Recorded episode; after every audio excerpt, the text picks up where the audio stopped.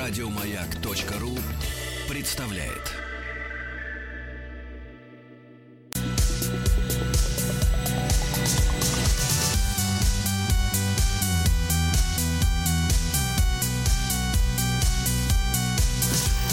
Сергей Стиллавин и его друзья. На маяке. Так, товарищи, здравствуйте.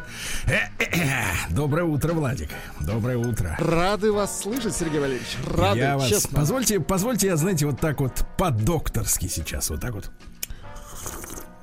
Как это неприлично, это звучит отвратительно. Ну, Сережа, Сергунец, ну как же так, а? Ромашка, ромашка, друг мой, ромашка. Сразу вопрос возникает, что ж вчера было, если сегодня ромашка? Всегда ромашка, вы знаете, я всегда... Хорошо. Вот, так сказать, хотел вот что вам, друзья мои, поначалу передать. Так, хотели, дело расскажите. В том, что, значит, такое начало нашей сегодняшней э, работы, да, работы над собой. Непростой работы. Да. Вы знаете, периодически пишут журналисты, вот, ну, дело в том, что журналистов при, прибавляется с каждым годом, они а, кстати, вырастают. Скажите, это хорошо или плохо, что их прибавляется? Вы знаете, да и тех уже нормально, достаточно. Вот. Ой, извините. Отрывной блокнот это? Что это? Нет, это А, это липучка. Да, я пытаюсь липучка. По, по звуку понять, что это. Ну, не всякое, это не, не звук ромашки, но абсолютно точно. Да-да-да, нет, звук ромашки это вот так. Ну, прекрати. Хорошо. Друзья мои, пейте ромашку по утрам. Это прекрасно. А, так вот, друзья мои, пишут периодически журналисты, говорят, Сергей, мы бы хотели взять интервью, так. Значит, о том, как вы вот так... Uh-huh. И, конечно, среди, uh-huh. среди вопросов обязательно встречается. Ну, а расскажите что-нибудь вот смешное, что было у вас в работе. И поскольку я не являюсь юмористом, вот, я всего лишь, э, э, так сказать...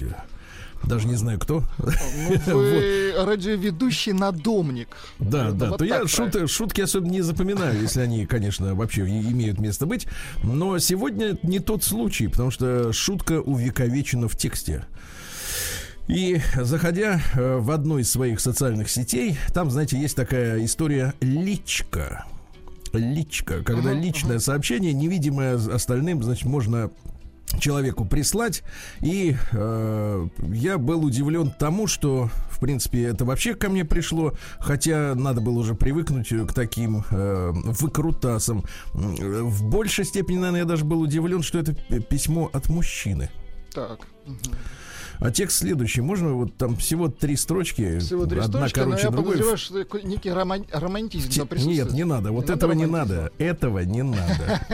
Давайте в тишине. Хорошо. Итак, вот давайте. Вы открываете свою личку. Давайте. И дальше текст следующий. Каждая строчка, каждое слово с новой строки. Ну, привет. Давай общаться. О чем ты хочешь поговорить?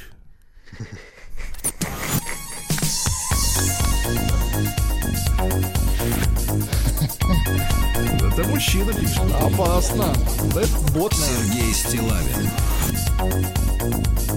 и его друзья на маяке. Да. Ну, я задумываюсь, честно говоря, над уровнем, э, э, сказать, вот интернет-обитателей, да. Вот из-за этого. Но они просочились давно уже и в реальную жизнь. Примерно такие люди. Пришло ко мне письмо небольшое, коротенькое от Кирилла. Так. Вот. Но это даже это ни в какую не рубрику, просто тоже, тоже крик ну, души. Давайте, давайте. Крик души. Сергей, здравствуйте. Сегодня, ну письмо пришло вчера. Сегодня покупал угольник. Угольник? Так, это ну есть угольников, угольников, есть угольников. Да, это человек. А это под, его факт существования Угольникова и Горяши подтверждает. Подтвержден не раз. Нет, подтверждает, что существует и угольник, раз есть фамилия, правильно? Естественно. Вот. А что это такое? Ну, это, видимо, строительный. Это строительный э, прихват. Инструмент, чтобы стены были как ровными, грубо говоря, да, девяносто градусов, скорее всего, да. Обратился к продавцу в небольшом отделе канцтоваров. А, нет, это не, не тот угольник, господи. А угольник, это он а, его называет... для этих школьников, что ли? Да нет, а я понял, контекст другой. Он покупал, этим словом товарищ называет объектив. широко, наверное, угольник. Ну, там же широкоугольник. Ну, есть широко, есть не очень, да? Да, есть просто, да. Ну, вот он его называет есть угольником. Угу. Прошу прощения, ввел ну, в заблуждение. Странный, да. Угу. Сегодня покупал, ну, потому что, понимаешь, у нас сейчас время такое, ну, некогда говорить широко, уг... просто, просто угольник. угольник. Или, например, э, сейчас же не говорят, мне доставляет удовольствие. Доставляет все. Доставляет, понимаешь, угольник, да? Вот именно. Сегодня покупал угольник, обратился к продавцу в небольшом отделе канцтоваров, расположенном в доме, где я проживаю. Подождите, канцтовары, это, это значит для школьников прихват. Ну, точно вам говорю. Да, ну, я канцтовар, вообще не как, понимаю, как, как, какой объектив в канцтоварах, Сергей Валерьевич? Не-не-не, это для школьников, но это вот линейка из трех составляющих, ну, треугольничек такой. И некоторые его называют угольник, насколько я понимаю. Мне нужен угольник, я вообще запутался, что ему надо вообще. Ладно, дочитаем и, может быть, поймем, что это. В небольшом отделе канцтоваров расположена рубрика «Тупой и еще тупее». Обратился к продавцу в небольшом отделе канцтоваров, расположенном в доме, где я проживаю. Мне нужен угольник на сорок пять градусов. Продавщица угу. дала мне на выбор так. два угольника. Два угольника. сорок пять, девяносто, угу. тридцать и шестьдесят. Чтобы я сам выбрал нужный. Так. Все, что я мог вымолвить, отодвигая в сторону неподходящие.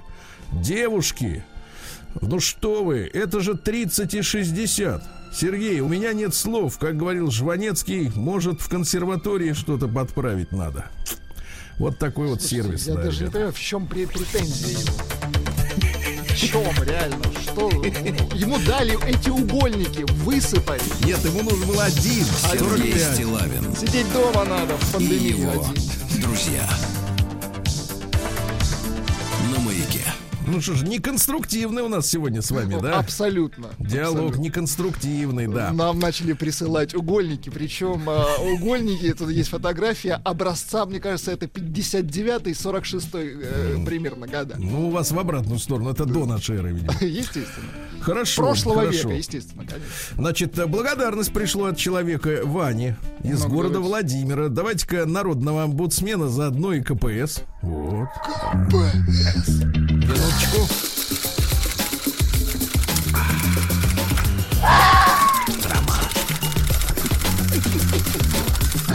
Приемная нос. Народный омбудсмен Сергунец. Заголовок броский. Стиллавину респект и уважуха. Так. Да, ну извините.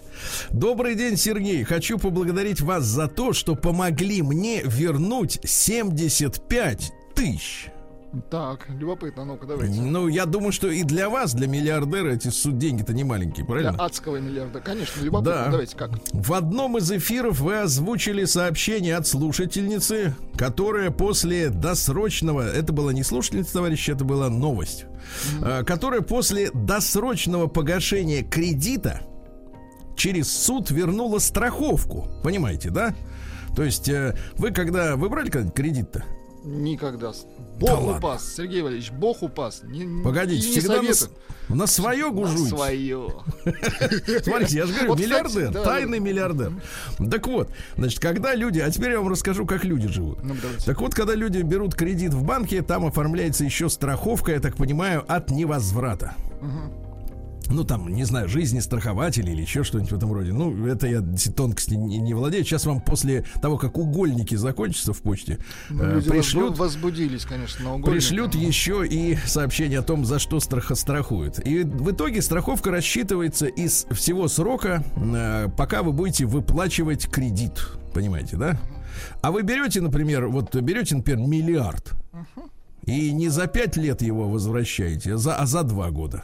Так. А страховка рассчитана, что вы пять лет выплачиваете. То есть, да, да, да, страховка переплачена, получается. Да, и в итоге вы вернули раньше. Страховка уже, как говорится, не нужна, но банк ее, как правило, зажимает. Ага. Зажимает ее. И вот наш слушатель Ваня из Владимира, тридцать шесть лет, говорит, что спасибо, да. После этих новостей, что, мол, э, значит, по суду банк вернула, ну, нереализованную часть страховки. Ага. После таких новостей я незамедлительно отправился в офис банка и стал настойчиво требовать мои денежки по страховке. Очень нехотя так. работники банка признались, что возможность возврата есть. В итоге деньги вернула страховая в досудебном порядке. Вывод: ни банк, ни страховая не заинтересованы в возврате страховки при досрочном погашении кредитов. Проклятые капиталисты не информируют клиентов о такой возможности. Еще раз спасибо вам, Сергей, за просветительскую деятельность. Иван, город Владимир, тридцать шесть лет. Извините меня, Владик, тридцать шесть лет это хорошо, а семьдесят пять тысяч еще лучше, правильно? Ну да, тридцать шесть лет хорошо, но это ненадолго. Да, а вот семьдесят пять могут прием быть корреспонденции да. круглосуточно. Адрес стиллавин собака бэ ка точка ру.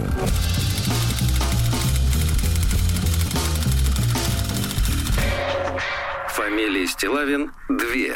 Ну, Владик продолжает, э, Владик с чистой кредитной историей продолжает скандировать. Слушайте, а вы что, реально брали кредит когда-то? Это, во-первых, не ваше дело. Нормально, Владик, ты брал кредит. Не ваше дело. Катись, чучело. Конечно, брал. Конечно, брал. Мне кажется, вы лжете, Сергей. Конечно, брал. Значит, надо угу. уверенно отвечать на вопрос. Да, значит, да. да брал на подругу, сдачу, подругу в, в на кредит. Сдачу, брат. Так вот, значит, чуть не поперхнулся, думал, э, значит, начал, начал читать письмо. Э, там такая строчка: проживаю, и глаза что-то замылились, знаешь, это самое, думаю, в Сан-Франциско, думаю, дашь, ёкнуло в груди. Тут, Нет. кстати, пишут, что у вас непростая ромашка, что-то странные вещи вы сегодня рассказываете. Про кредит? Нет, да, про кредит, про угольник, очень странные письма. Да-да-да, письма реальные, могу показать. Так. Вот они. А, пишет женщина. Давайте, вы очень скандируете хорошо. КПС. Скандируйте. КПС! Вот хорошо, КПС. хорошо, хорошо. А, да. А, здравствуйте, Сергей Валерьевич. Меня зовут Ксения. Мне тридцать два года. Проживаю дальше в Санкт-Петербурге. Угу. Хочу рассказать, как сволочи меня пытались развести на буррито. Будем называть эту э, службу обмена э, uh-huh, товаров uh-huh. и денег uh-huh. таким образом сегодня. Буррито. И если бы не спросила совета им у мужа, то им бы удалось. Очень важное философское письмо, понимаете? Uh-huh. Потому что часто близкие, э, значит, хотят провернуть какую-нибудь дельце, да? А потом с гордым видом, например, в банном халате войти в гостиную и сказать: а я в прибыли, угу. провернул дельце. Но, как правило, если решение принимается единолично, потом с понурым видом э, битого кота человек стелится вдоль стены. Я выставила объявление о продаже пледа из лисьего меха. Господи, где, где, во-первых, вопрос первый, где и в принципе они его взяли. Дорогие товарищи, я думаю, что угольники закончились. Пришлите, пожалуйста, Владику фото пледа да, из, да, да, из лисьего, лисьего меха. меха стоимостью, а теперь, так, внимание, так, так. Владик, семьдесят тысяч рублей. Слушайте, это Владику недоступно, даже с кредитом. Нет, ну погодите, погодите. семьдесят тысяч рублей. Значит, во-первых, конечно... Ну, вот, я не Нет, знаю, я шапку... понимаю ваш вопрос. Вы не стесняйтесь, так и заявляйте, зачем, зачем нужен такой плед? Даже женщине, даже женщине. Нет, ну лисий. Лисий. Понимаете, вот помните, шапки были эти уродские на головах? Изондаторы. Нет, э, ну изондаторы таким... это у зажиточных, а у обычных людей из кошака. Вот нет, а как назывался, как назывался мех, когда вот, знаешь, такая колючая-колючая, негнучая меховая вот эта структура. Каракуль, такая. Что ли? Ну какой каракуль, это нежность. Нет, нет, как раз, по-моему, из лисы шили эти шапки, или из кого там, да. Мне написала женщина, что ей нужно больше фотографий, так. и попросила отправить их в WhatsApp. Я отправила, то есть, э, вот как вы считаете, сколько надо фотографий, чтобы передать э, всю красоту лисьего пледа за семьдесят тысяч рублей? Нет, лично мне фотографий вообще не нужно, потому что я даже не представляю, как он должен выглядеть. А женщина, ну, ну, наверное, она в теме, ну не знаю. Да. Э, я отправила, она попросила, спросила, подходит ли мне буррито-доставка. Буррито, ага. Буррито-доставка. Я согласилась. Далее женщина сбросила ссылку, которая меня насторожила, так как вместо буррито так. там было буррито хелп. Интересно. Ну, имеется в виду... Ну, поддельный какой-то, да-да-да. Поддельный, да, сайт. Угу. Я... Вот тут женщина поступила очень правильно. Ксения, тридцать два года, а уже умная, смотрите.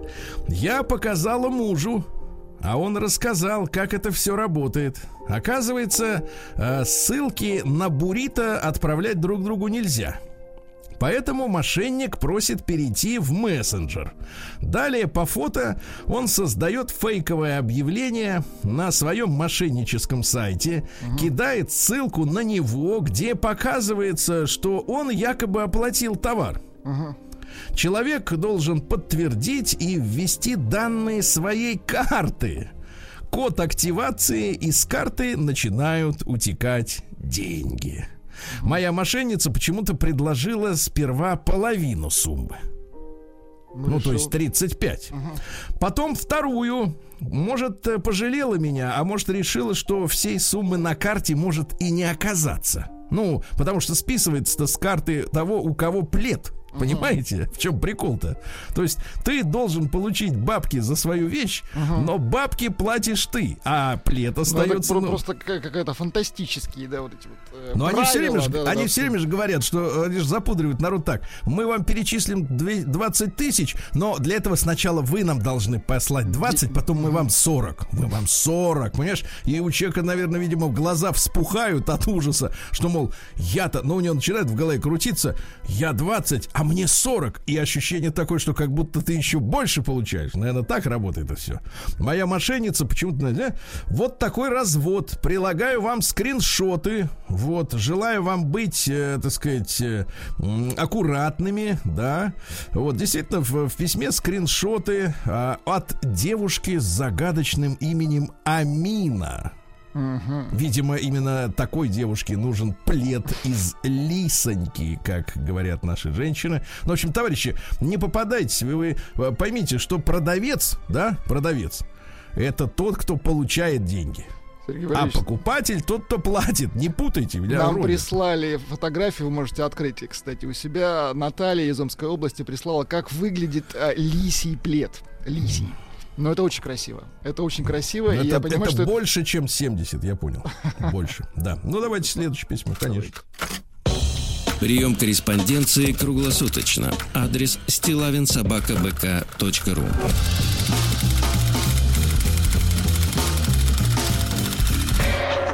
Фамилия Стиллавин две. L. Слушайте, а я еще хотел с вами поделиться, значит, товарищи, значит, мы сейчас прожили год, прожи, доживаем его, да, в котором было столько всяких событий, и в том числе был Black Lives Matter, помните, да, uh-huh. которые требовали и требуют компенсации за то, что творили, значит, предки белых, вот, и, а я тут, слушайте, выяснил удивительную вещь, на каком основании... Да. Наших чернокожих друзей записали, ну, в свое время, до отмены рабства, в не совсем людей. Так. Оказывается, англичане пользовались теорией Дарвина, угу. согласно которому, который, значит, человек, он сначала ходил на четвереньках, угу. а потом он начал распрямляться, понимаете, да? И все выше и выше и выше.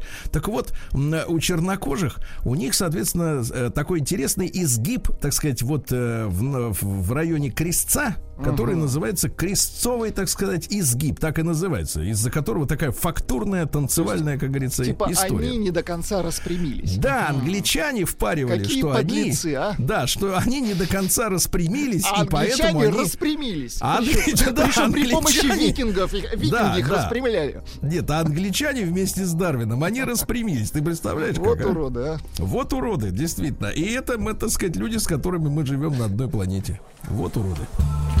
День взятия Бастилии пустую прошел. восемьдесят лет со дня рождения. Ух ты, а ей уж восемьдесят. Разный, каждый день. Радиомаяк. Дорогие товарищи, сегодня у нас семнадцатое декабря, и сегодня день ракетных войск стратегического назначения, товарищи. Очень хорошо, вот поздравляем. Так, да. Вы знаете, что мир зависит именно от этих мужественных офицеров и сержантов. Да, потому что если бы не эти прекрасные ракеты, Трудно представить, да. А сегодня день фельдъегерской службы России. Понимаете, о чем идет речь? Например, пакет надо доставить президенту. Секретный пакет, важно. Да, секретный пакет. И вот офицеры доставляют. Ну, доставляют пакет, они просто доставляют, как говорит молодежь. День белорусского кино. Вот, Беларусь фильм, хорошая киностудия, правильно? Иди вот. Смотри, по-моему, Беларусь фильм. Да много фильмов снято, да. Единственное, что в, единственное, что в советское время, в советское да, время, советское. конечно, ну, нахождение киностудии было скорее условностью, да, потому что артисты свободно перемещались, и нельзя было сказать, что на Беларусь фильме снимались только белорусские актеры, правильно? Угу. Вот, но тем не менее. А марш красных зонтов сегодня, дорогой Владик. Это как, ну-ка? Да, это день защиты секс-работниц от насилия и жестокости. Вы да, потому, что, потому что, к сожалению, рука, какой подлец, рука об руку с э, сексом идут насилие и жестокость. Вы понимаете, секс. Это очень большая, очень большая проблема. Да, и дело в том, что сутенеры, значит, двуличное общество и прочие угрожают секс-работницам. Это да, впервые. Значит, впервые красный зонт стал символом сопротивления, понимаете, это, это не электротехнический термин. В две тысячи первом году в Венеции на первом всемирном конгрессе секс-работников, понимаете, да? Вот, а с две тысячи пятого... А что вы смеетесь? Вот, например, в Германии, так. Это как бы не смешно. В Германии, вот иногда у нас, знаешь, заводят разговоры о легализации, как говорится, древнейшей профессии. Правда... В Германии работают украинки, это я знаю точно. Минуточку, минуточку, не надо так огульно. Ну, не, а, не то, говорить, не хорошо, украинцы, не то. Украинцы, что за сексизм? Ах, так вот, вот так вот вы да, хотите. Так хорошо, вот, слушайте, хорошо. Так вот, в Германии реально, значит, легализовали эту историю в двухтысячные годы, и после этого люди стали приходить, особенно женщины, на биржу труда. Так. Говорит, ну, например, я говорит, учитель в начальной школе, а нет, работаю, значит, в поселке городского типа Нойшвайнштайн, например, да? А им говорят, хорошо, а вот вам направление, идите работать в бордель. Понимаете, а человек говорит, а я не хочу. Тогда не будем платить пособие по безработице. Понимаете, вот чем, до чего дошло. Ага. Праздник утренних иллюзий сегодня. Хорошо. Замечательный праздник. Дальше день ванных флотилий. Вы в детстве в кораблике играли в ванной? В ванной нет, в море, да. У вас не было ванны, наверное, да? Не было, конечно. Что... Ну, естественно, откуда там. Сегодня праздник выкаблучников. Это таких, как вы, Сергей Валерьевич. Вы да, я, вечно же... выкаблучиваетесь. Да, да, да. Ну и сегодня Варварины морозы, друзья мои. Как правило, наступало время сильных морозов, но что-то у нас пока не наступает. В Омске наступило, у нас не наступило. Поговорки следующие. Трещи, тварюха, береги нос до уха. Да прекрасно. Ну и все, да. Праздник каждый день. Итак, в этот день, в тысяча пятьсот тридцать восьмом году, папа римский, понятное дело, Павел третий все-таки отлучил от церкви английского короля Генриха восьмого. Так. Вот, потому что ему очень хотелось развестись, но это, конечно, все внешние формальные такие вещи. Дело в том, что у римской католической церкви, не думаю, что в наше время является исключением, всегда были не только религиозные, но и геополитические интересы. Понимаете, да? Вот. И, соответственно, а Генрих, он хотел от этого надзора, грубо говоря, вышестоящей инстанции отсоединиться. И они оба пошли на конфликт. Соответственно, Генрих говорит, я, говорит, разведусь. А тогда было нельзя. Так, ну вот, вот так, вот, так запросто нельзя, конечно. Нельзя. И Павел говорит ему, значит, ты типа Nine. не, разво... О, нет, не разводись, Генрих. Вот. А он говорит, а я все равно разведусь и женюсь. И за это его отлучили. И в итоге с тех пор в Англии англиканская церковь, так называемая, вот, и главой является монарх. Uh-huh. То есть вот сейчас Елизавета вторая, она как бы и глава церкви тамошней, местной. Uh-huh. Да.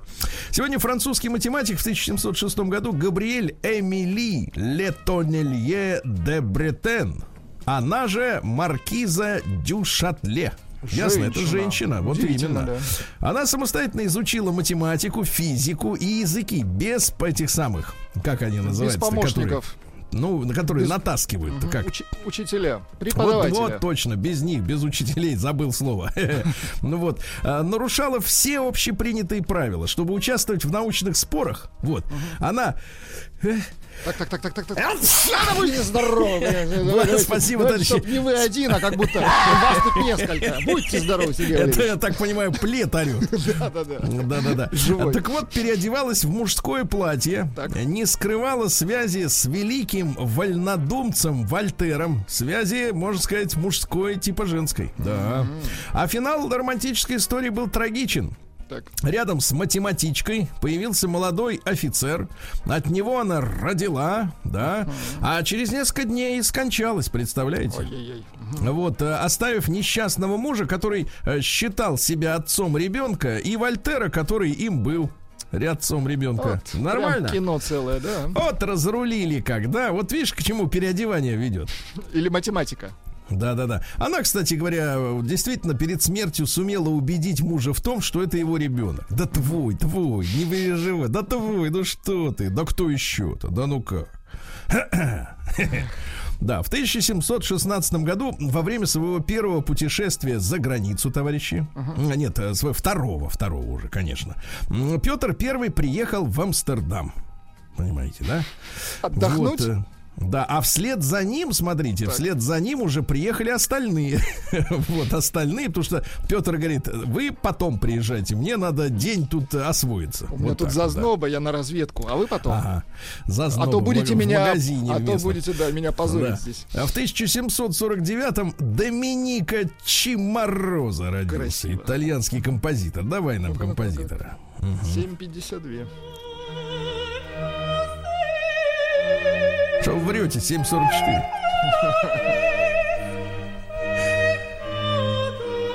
Красиво. девяносто девять опер, представляешь? Как с куста. Давай. Вот так вот. Дело в том, что это, развитие это трагической его судьбы. Ну, к французской революции отнесся с сочувствием, понимаешь? Сочувствием, сочувствие. За что его бурбоны, которые, конечно, к революции не могли относиться с uh-huh. сочувствием, посадили в тюрягу. Вот. А потом он в Венеции умер от яда. Говорит, хватит, хватит это терпеть, заточение, да. А в тысяча семьсот семидесятом Людвиг ван Бетховен, другой замечательный композитор, но уже немецкий. Вот. О. Очень хорошо.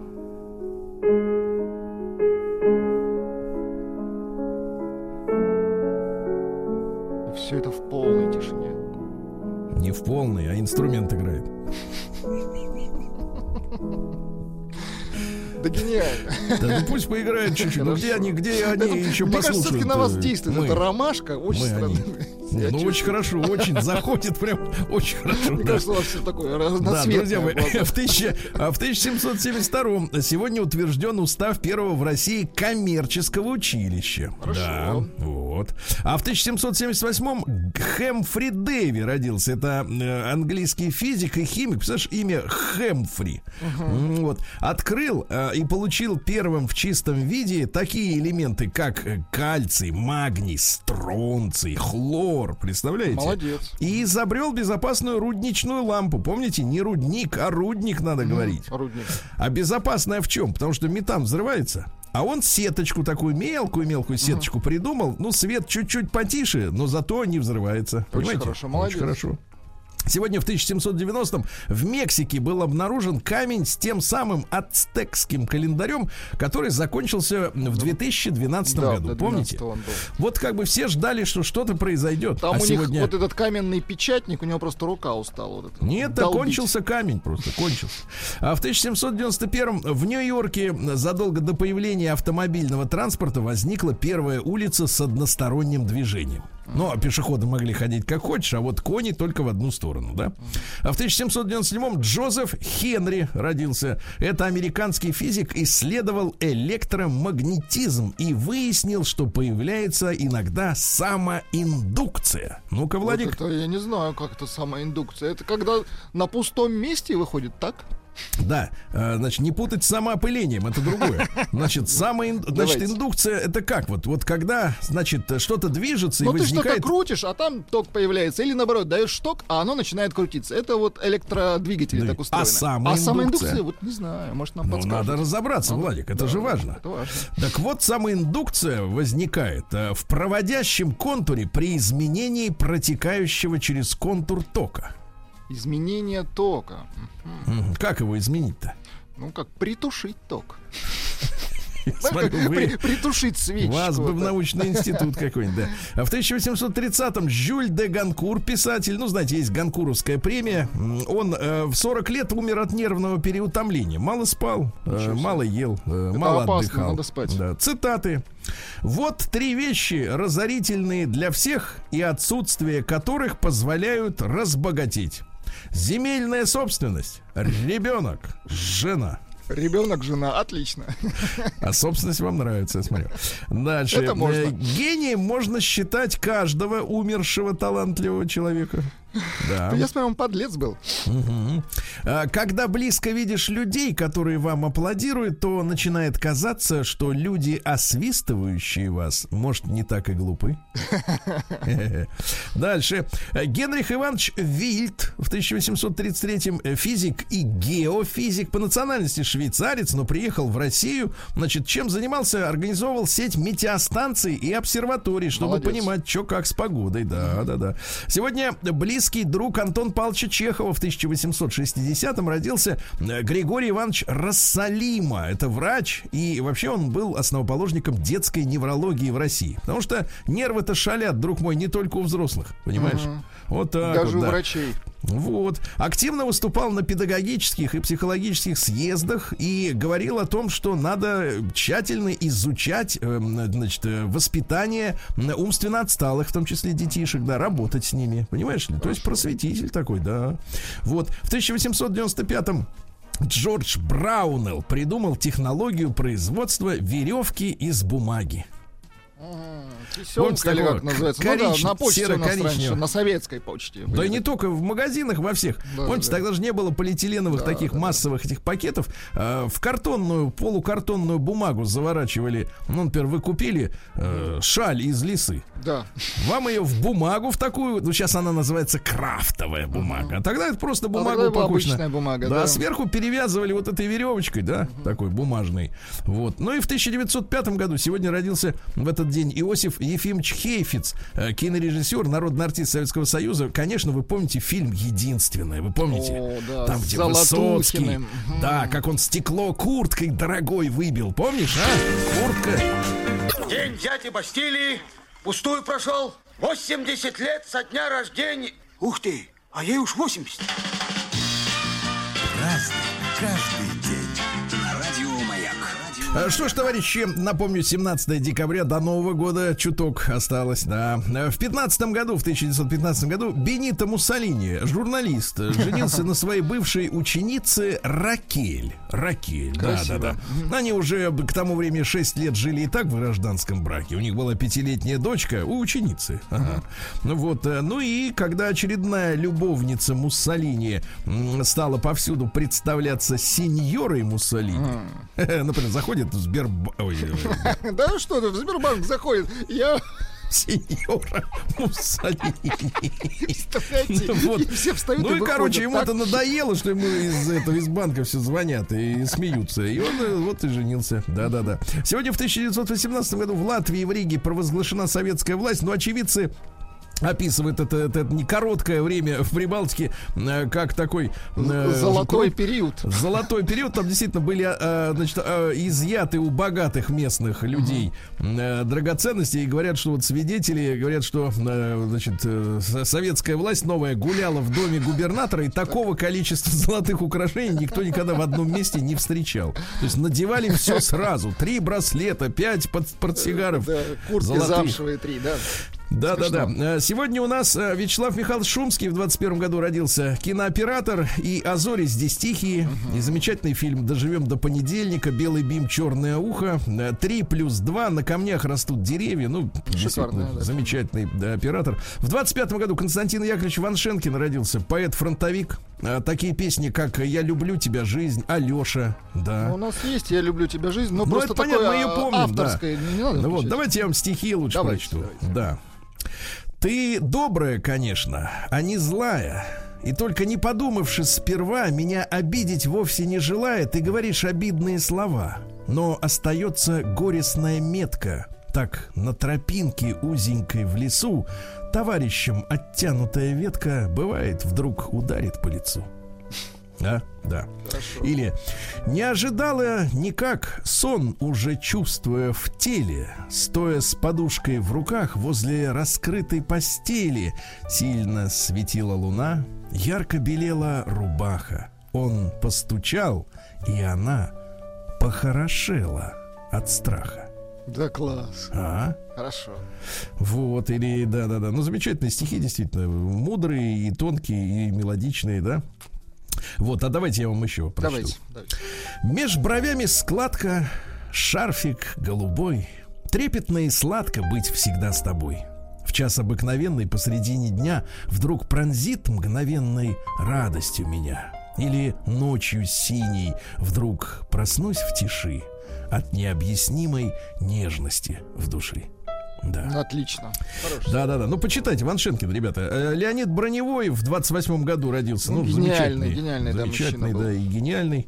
Естественно, да, да. В сорок четвёртом году Вячеслав Ганелин родился, джазовый музыкант и композитор. В восемьдесят седьмом году уехал в Израиль, но музыка-то она, как говорится, музыка осталась, просачивается. Причем трек, да. У него название часть первая, а длиной трек тридцать семь минут сорок секунд. Мы целиком послушаем. Включите все, все, все. Ваши магнитофоны. Мы можем, кстати, продолжать, да, с событиями знакомить, да. Потому что трек еще полчаса будет идти. Да, а, даже больше. Мне кажется, и да, на новости хватит. Такует, да. Тетерев. Да, в семьдесят четвёртом году родилась Ника Турбина, ну, девочка-поэтесса, да, которая прославилась вот в конце семидесятых, еще маленькая девчонка, и в начале восьмидесятых.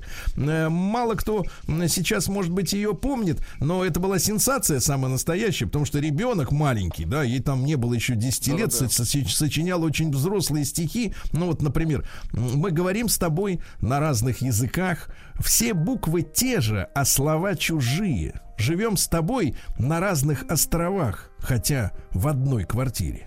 Ну, для ребенка, конечно. Это... Ну, это гениально, да. Откуда, как вот. Ну, действительно, да. Или, например, так. Мне не хватает нежности твоей, как умирающей птицы воздуха. Мне не хватает тревожного дрожания губ твоих, когда одиноко мне. Мне не хватает смешинки в твоих глазах. Они плачут, смотря на меня. Почему в этом мире такая черная боль? Наверное, от того, что ты одна. Угу. Понимаете, да? Такая вот история. Мила Йовович родилась в семьдесят пятом году. Ага. Вот. Говорит по-русски. Поет по-русски. Шо я молча? Шо я молча? Поет вьетнамская Мила Йовович. Кожура. Кожура. Давайте, давайте. Кожура. Только грянули кормушки. Что есть мочи. Как-то она как бабушка поет, да? Хотя, в общем-то, только сорок пять Мне сегодня. Тяжело эти слова даются. Ну, давайте, давайте послушаем. Давай, наверх! Это... Это вы кричали? Нет. Надеюсь, что вам достаточно, достаточно. Ей, да. Я всегда мечтал найти такого мужчину, с которым чувствовала бы себя как маленькая девочка. Пока не поняла, что все мужчины сами как маленькие девочки. Вот, прекрасно. Или, например, моя мама в детстве всегда настаивала на том, чтобы я училась, как-то развивалась, читала книжки. Она говорила: да-да, с хорошеньким личиком тебе откроют двери модельного бизнеса. Но что ты будешь делать, когда, наконец, окажешься внутри и раскроешь рот, да. Ну и, наконец, напутствие для мужчин. Мужчины не понимают, что когда говоришь с женщиной, нужно ее слушать, потому что женщина хочет, тварь, чтобы, это, чтобы ее слушали. Если вы слушать женщины, женщине, ей, женщину, извините, да, ей да, будет да. намного лучше. Все, нужно всегда говорить женщине: да, тварь. Даже не надо слушать по-настоящему, но делать вид, что слушаешь. Короче говоря, да, молодец это, она. Это фантастика. Ну и сейчас мы будем пес- пес- слушать песню, которую мы так. с вами, Владик, действительно любим. Это, да, это потому, что, что потому что э, поет ее э, Мисс Вселенная две тысячи два. Сегодня день рождения у замечательной нашей фотомодели, певицы, телеведущей, д- угу. подруги Хрюши и Степашки, ну, м- Оксаны послушаем. Федоровой. Давайте послушаем. Да. Кис, моя киска, киска, кис, кис. Hey! Нет, я предлагаю все-таки другую песню послушать. Я люблю тебя, жизнь, и хочу, чтобы лучше стало. Да, чтобы хорошо. Лучше не стало. А в семьдесят девятом году якобы родился сегодня Барт Симпсон, мультипликационный упырь. Выдуманный герой. Да. Цитаты следующие из героя. Да. Вот. Живи в свое удовольствие и оставь после... Не, не, не. Живи в свое удовольствие и оставь после себя жирный труп. Барт Симпсон, а.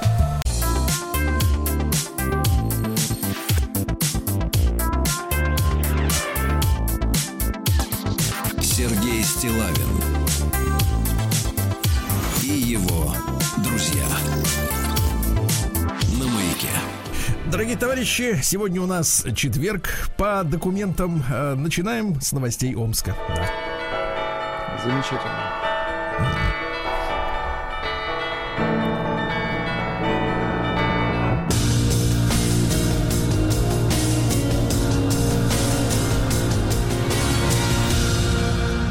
Зона пятьдесят пять.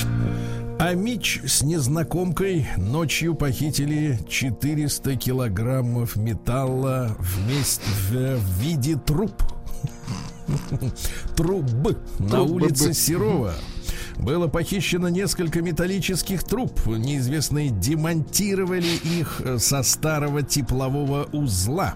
При этом владелец труб сам планировал сдать трубы на металлолом, чтобы на вырученную денежку отремонтировать детскую площадку. Но планы мужчины и женщины были совсем другими. Житель Санкт-Петербурга приехал в командировку в Омск и остался без денег. Я, дело в том, что... просто... И остался. Нет, нет, нет. Его подставила, конечно, женушка. Дело в том, что так. Пока пятидесятидвухлетний питерец угу. поехал в командировку в Омск, его жена в северной столице разместила объявление о сдаче квартиры. Угу. И запросила она двадцать одну тысячу рублей в месяц.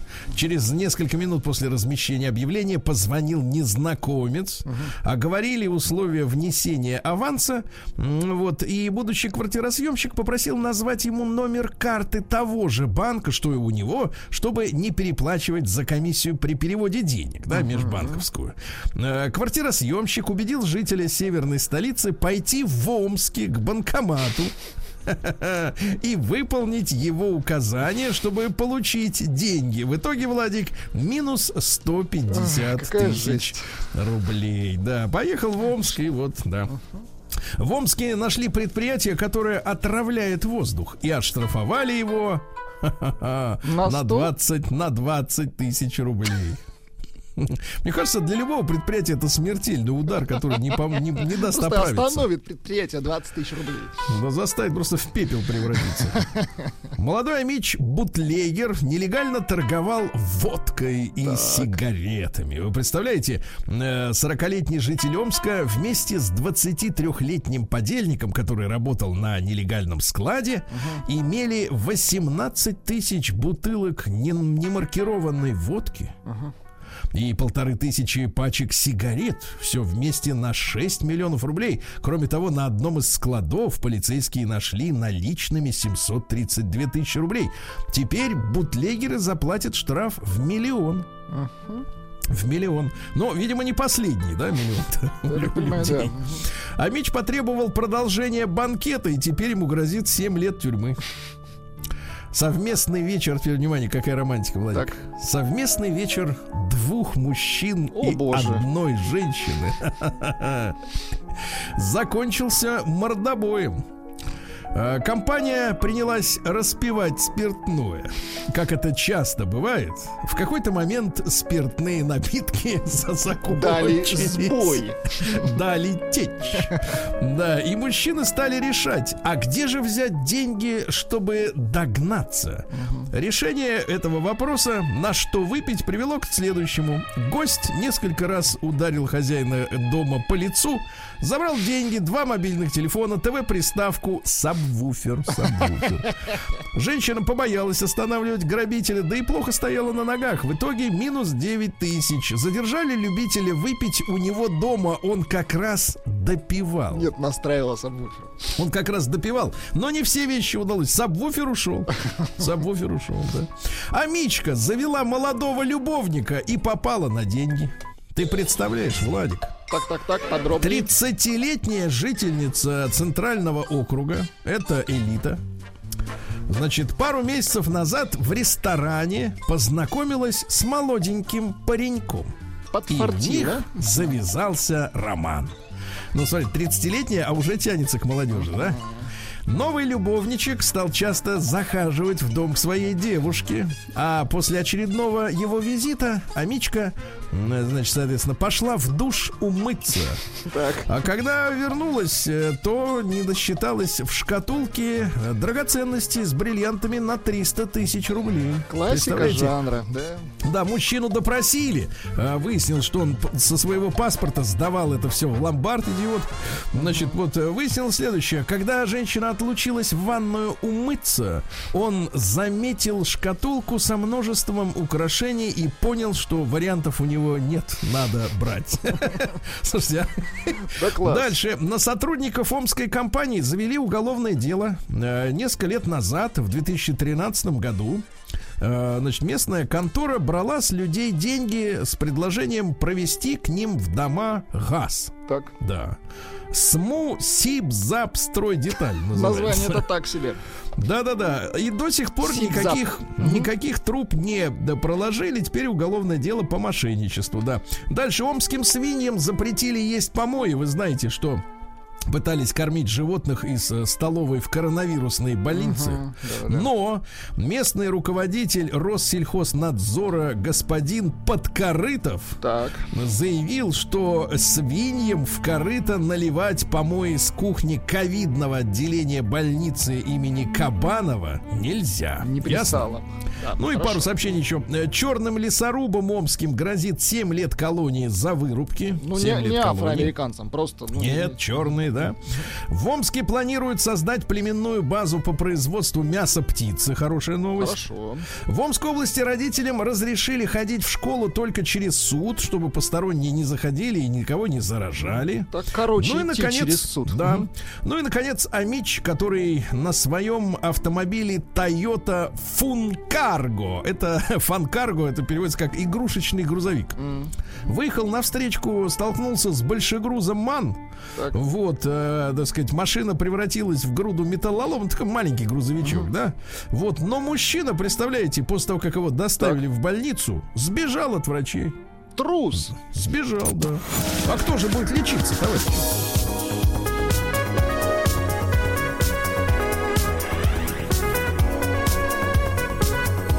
Сергей Стиллавин.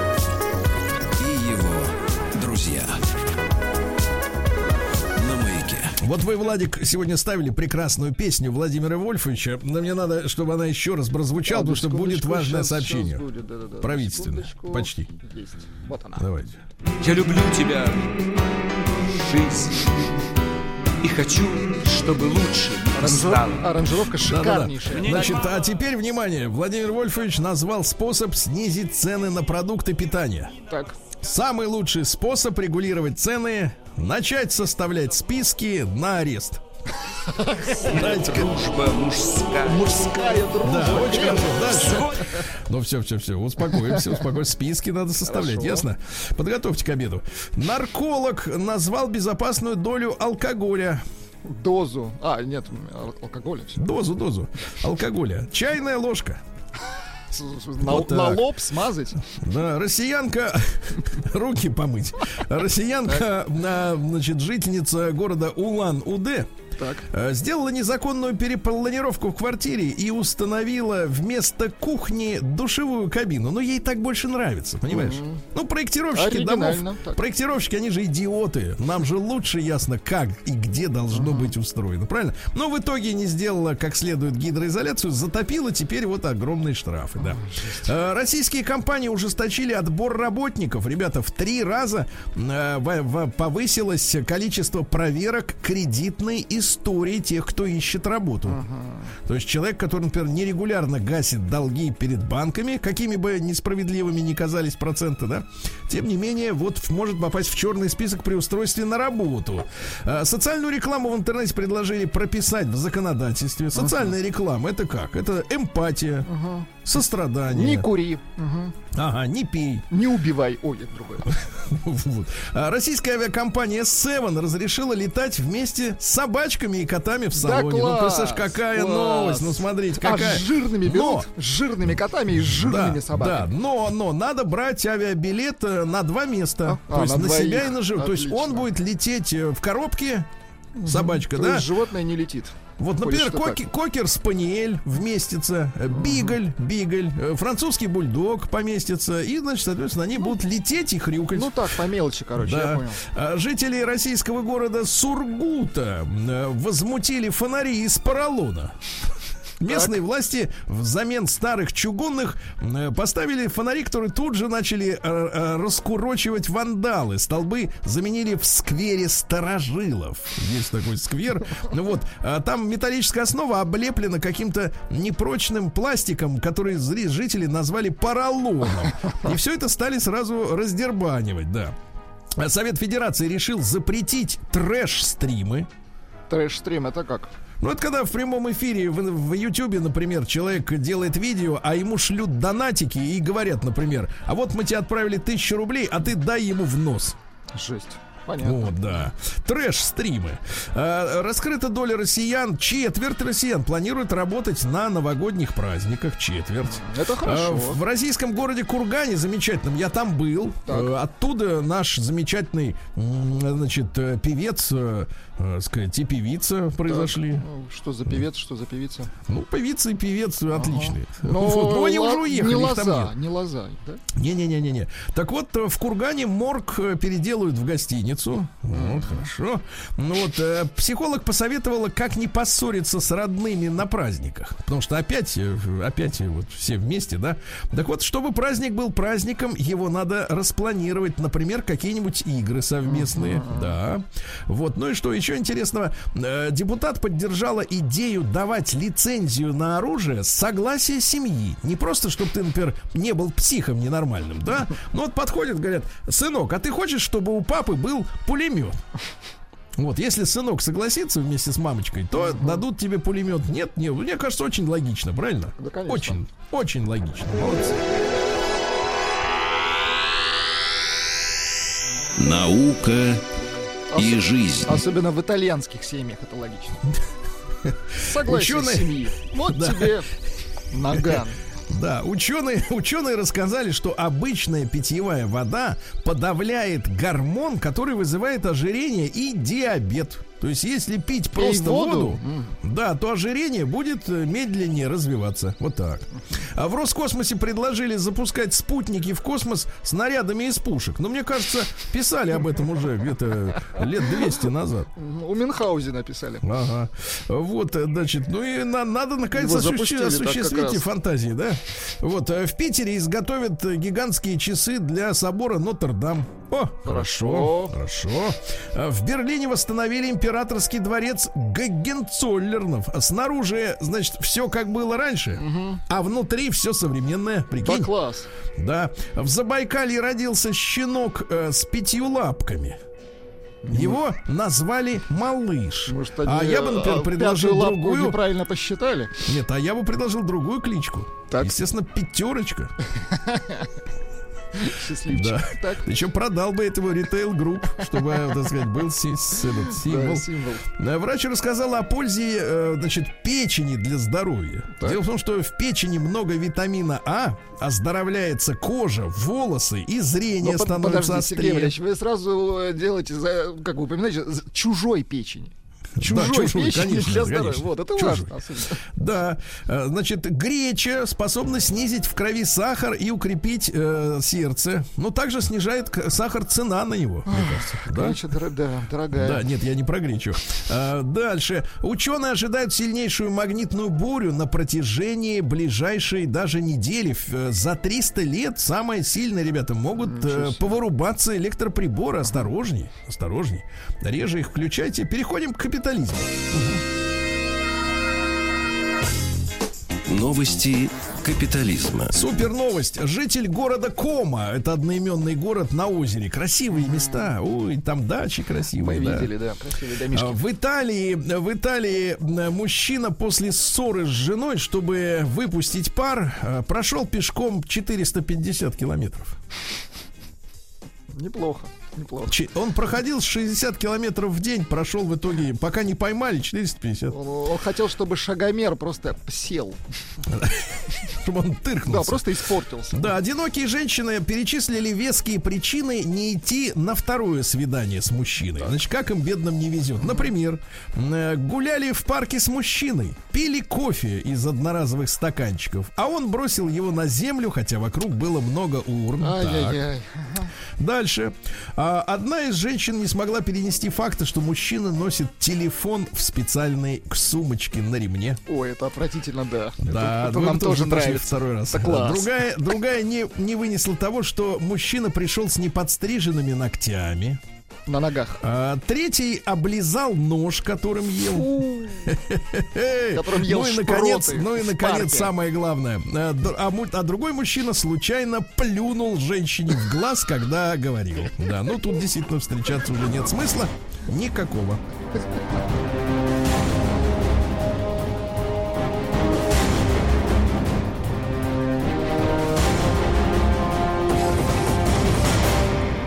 Россия криминальная. Знаете, я хотел еще добавить, что ну-ка. В Северной Македонии отменили Новый год.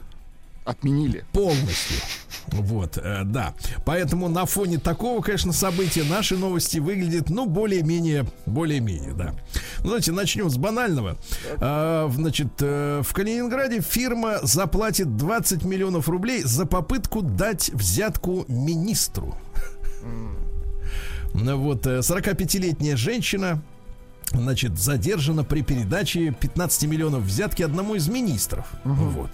Еще плюс двадцать. Вот. Ух, разор, да. да. Дальше. В Ленобласти в деревенском доме нашли пятьдесят девять килограммов чего? Метамфетамина. Ну это, это на праздники, Сереженька. Ну, да нет, ну это же какая-то гадость. Каникулы, конечно, конечно, это химия, это отвратительно. Дальше. В Оренбурге мошенники пытались украсть сорок четыре тонны семечек у фермера. сорок четыре на тонны. На праздники туда же. Да. У заведующей кафедрой Московского государственного университета Елизаветы Бонч-Осмоловской, вы представляете? Бонч-Осмоловская, украли, это очень известно, это, кстати. Минуточку, украли шестьсот тысяч рублей на ремонт кабинета они были, представляешь? А что можно на шестьсот тысяч в кабинете, понимаешь, что да, ну, вообще, в принципе, конечно, особо не пошикуешь, я согласен. Но, тем не менее, вынесли, да. А в Иркутске женщина продавала самогон возле аэропорта. Ой, это так здорово. И что? Сошел и, или, наоборот, в рейс, да, в рейс. Дальше. В Москве американский юрист, который жил в коммуналке. Так. Уже смешно, да? Избил соседа из-за того, что задолбалось ждать его в душе долго. Американский юрист живет в коммуналке в Москве. Это само все уже анекдот, да. да? Ну и давайте несколько самых главных, да. Во-первых, в Новосибирске магазин выставил на всеобщее обозрение э, доску позора, фо- фото покупателей с надписью «Воры». Да, ну и что еще самое интересное? Давайте так. Парочку буквально самое интересное. Во-первых, российские полицейские задержали цыганку, которая тридцать три тысячи за порчу у человека взяла, но чтобы завести уголовное дело, оформили ей паспорт, потому что у нее не было документов. Посадить без паспорта нельзя, понимаете? Она даже не помнит, кстати, года рождения, не в курсе, в каком а родилась там. Не нужно, конечно. Ну и, наконец, гениальное сообщение. Ну, вот давайте, давайте так. Это все произошло в Екатеринбурге, друзья мои. В Екатеринбурге пьяная женщина забралась на самый верхний стеллаж с соками, так, так. чтобы радостно спрыгнуть в туалетную бумагу. Да класс! Молодец! Гуляй, девочка!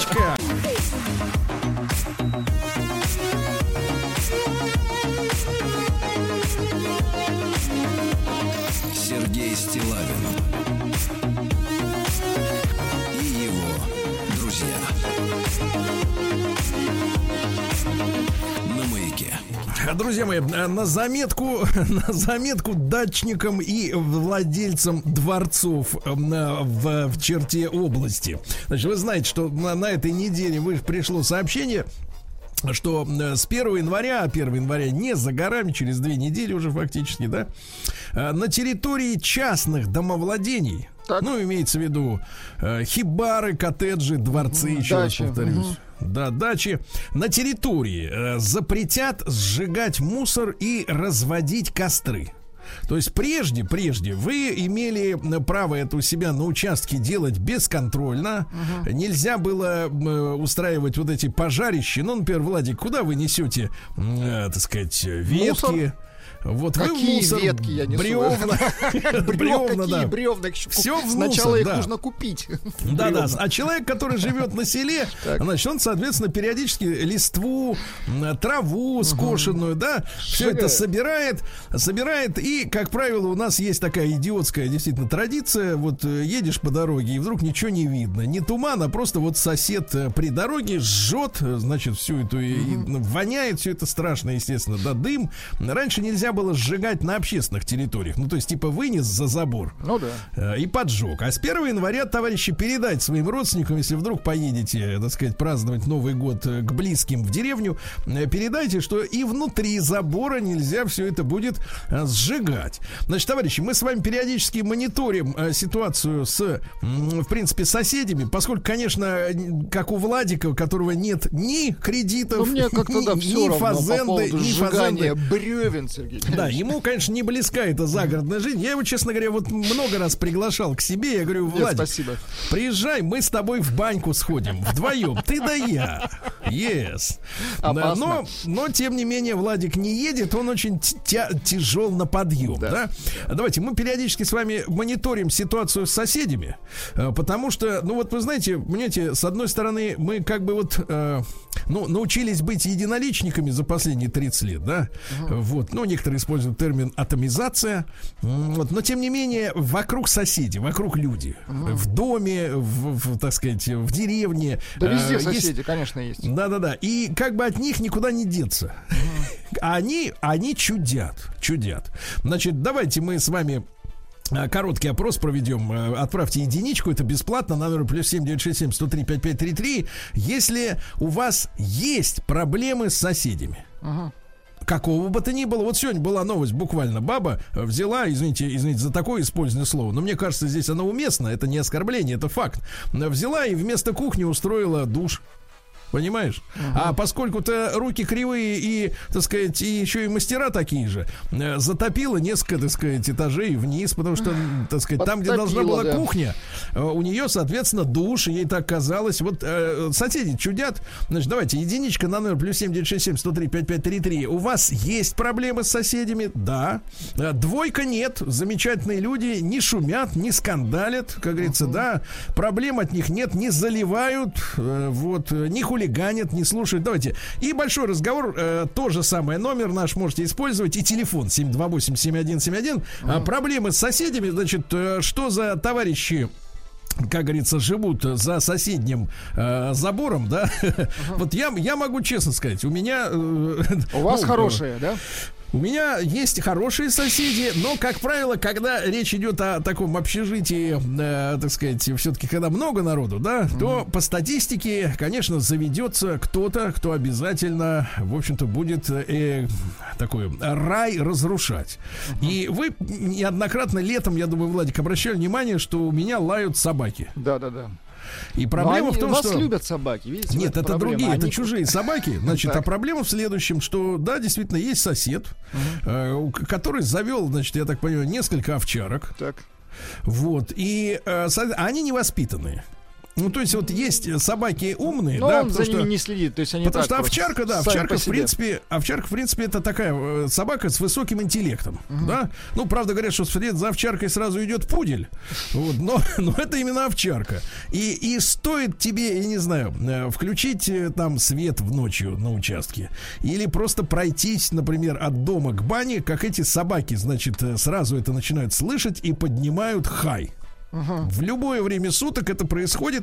И, соответственно, ну, мои соседи, другие, значит, более вменяемые, пытались, значит, с товарищем общаться и говорить: товарищ, а вот как бы, так сказать, вот немножко приглушить их, uh-huh. да, вот, чтобы uh-huh. они, например, там в пять утра, например, не гавкали, потому что там у кого-то дети, еще что-то, пенсионеры. Вот, на что, в общем-то, сталкиваешься с совершенно таким, ну, богообразным таким непониманием. Ну, это же собачки же. Uh-huh. Uh-huh. Типа, да, и делается вид, что это, в принципе, нормально. И по большому счету, ну, тут правы-то нет никакой, потому что, естественно, мы все гуманисты, вот, мы животных любим, да, но получается, что, э, вот, э, так сказать, э, сталкиваешься с людьми, которые не видят проблему, которую ты обозначаешь, понимаете? Uh-huh. Вот. Мне не проблема. Не хочет сотрудничать. Да, мне не проблема. Я, у меня глухота профессиональная.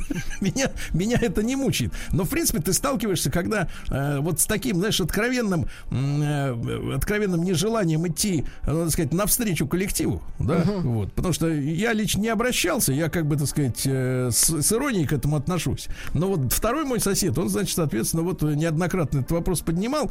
И, и человек не идет на контакт, ты понимаешь? Uh-huh, uh-huh. Не идет на контакт. И вот это вот некоторое, я бы сказал так, отсутствие э, вменяемости, ну вот э, не в психиатрическом смысле, а в социальном, да, uh-huh. она, конечно, больше всего напрягает, потому что э, ты, естественно, когда ты э, вроде как э, живешь в лесу где-нибудь там или там в поле, да, ты, э, люди же, а почему в эти условия сбегают? Uh-huh. Потому что их достает вот большое количество неадекватов, правильно?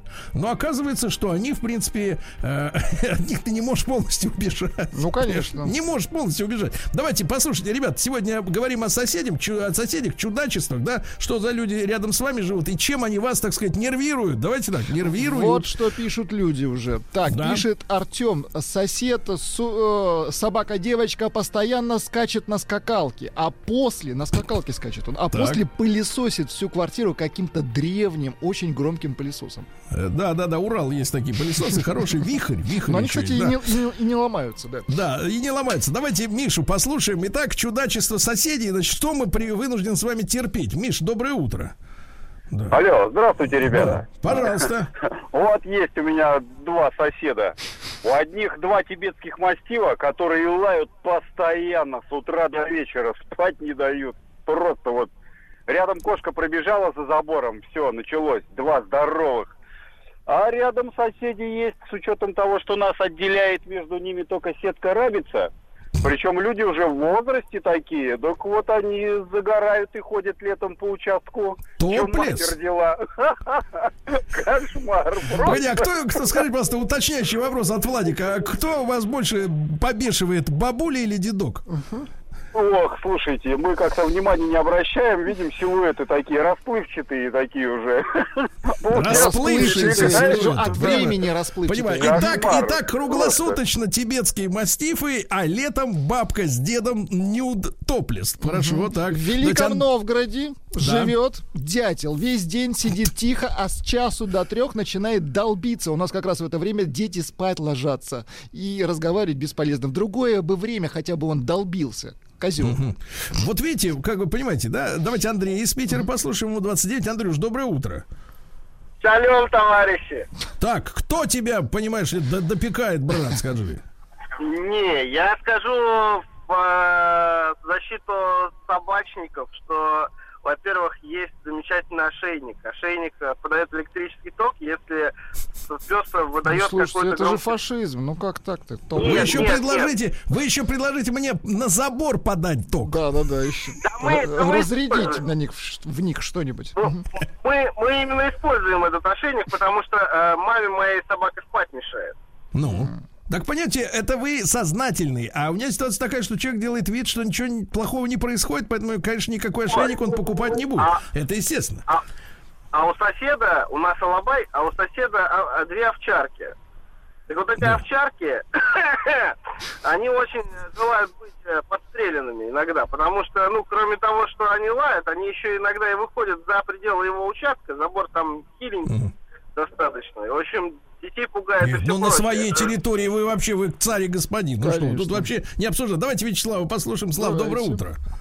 Доброе утро.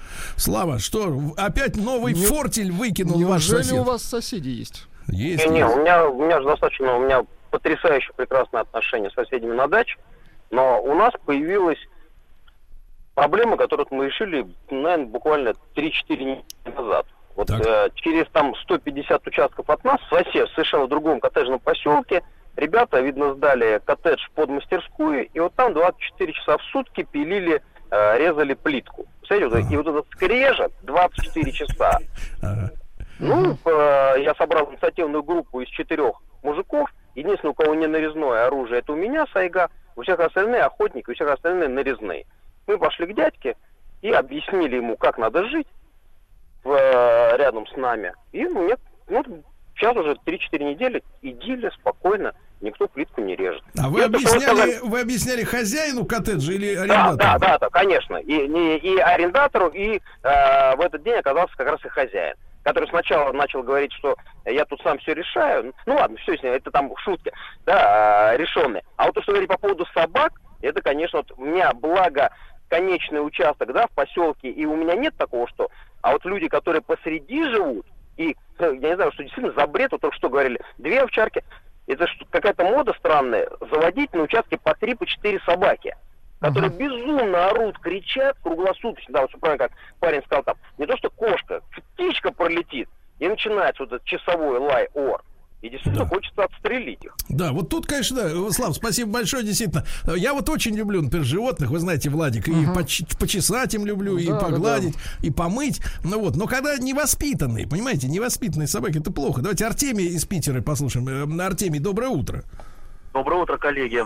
Так. Ну, я, да, я хотел бы сказать, что у меня лично э, проблем, скажем так, с соседями нет, потому что я в детстве на все это насмотрелся и больше этого не хочу. Вот, я на самом деле вот в течение полугода вот этого года с соседями решал проблемы с границами, помогал им, то есть как-то урегулировать спокойно, бесконфликтно. У вас Но, нарезное вот, или вот, какое? Нет, нет, у меня дипломатия. Или у вас я мушкет так... А какой, какие слова, какие слова подходят лучше всего людям, которые говорят, что ваша проблема его не волнует, этого человека? Да нет, я просто, видите, я тут у обоих соседей знаю, с обоими соседями у меня очень хорошие отношения, но вот между ними, вот угу. на, ну вот на, на этапе как бы установки границы вот возник, ну, возникла вот конфликтная ситуация. Вот. Понятно. Я, я, пон... я вот... все прекрасно. Я, я понял просто все.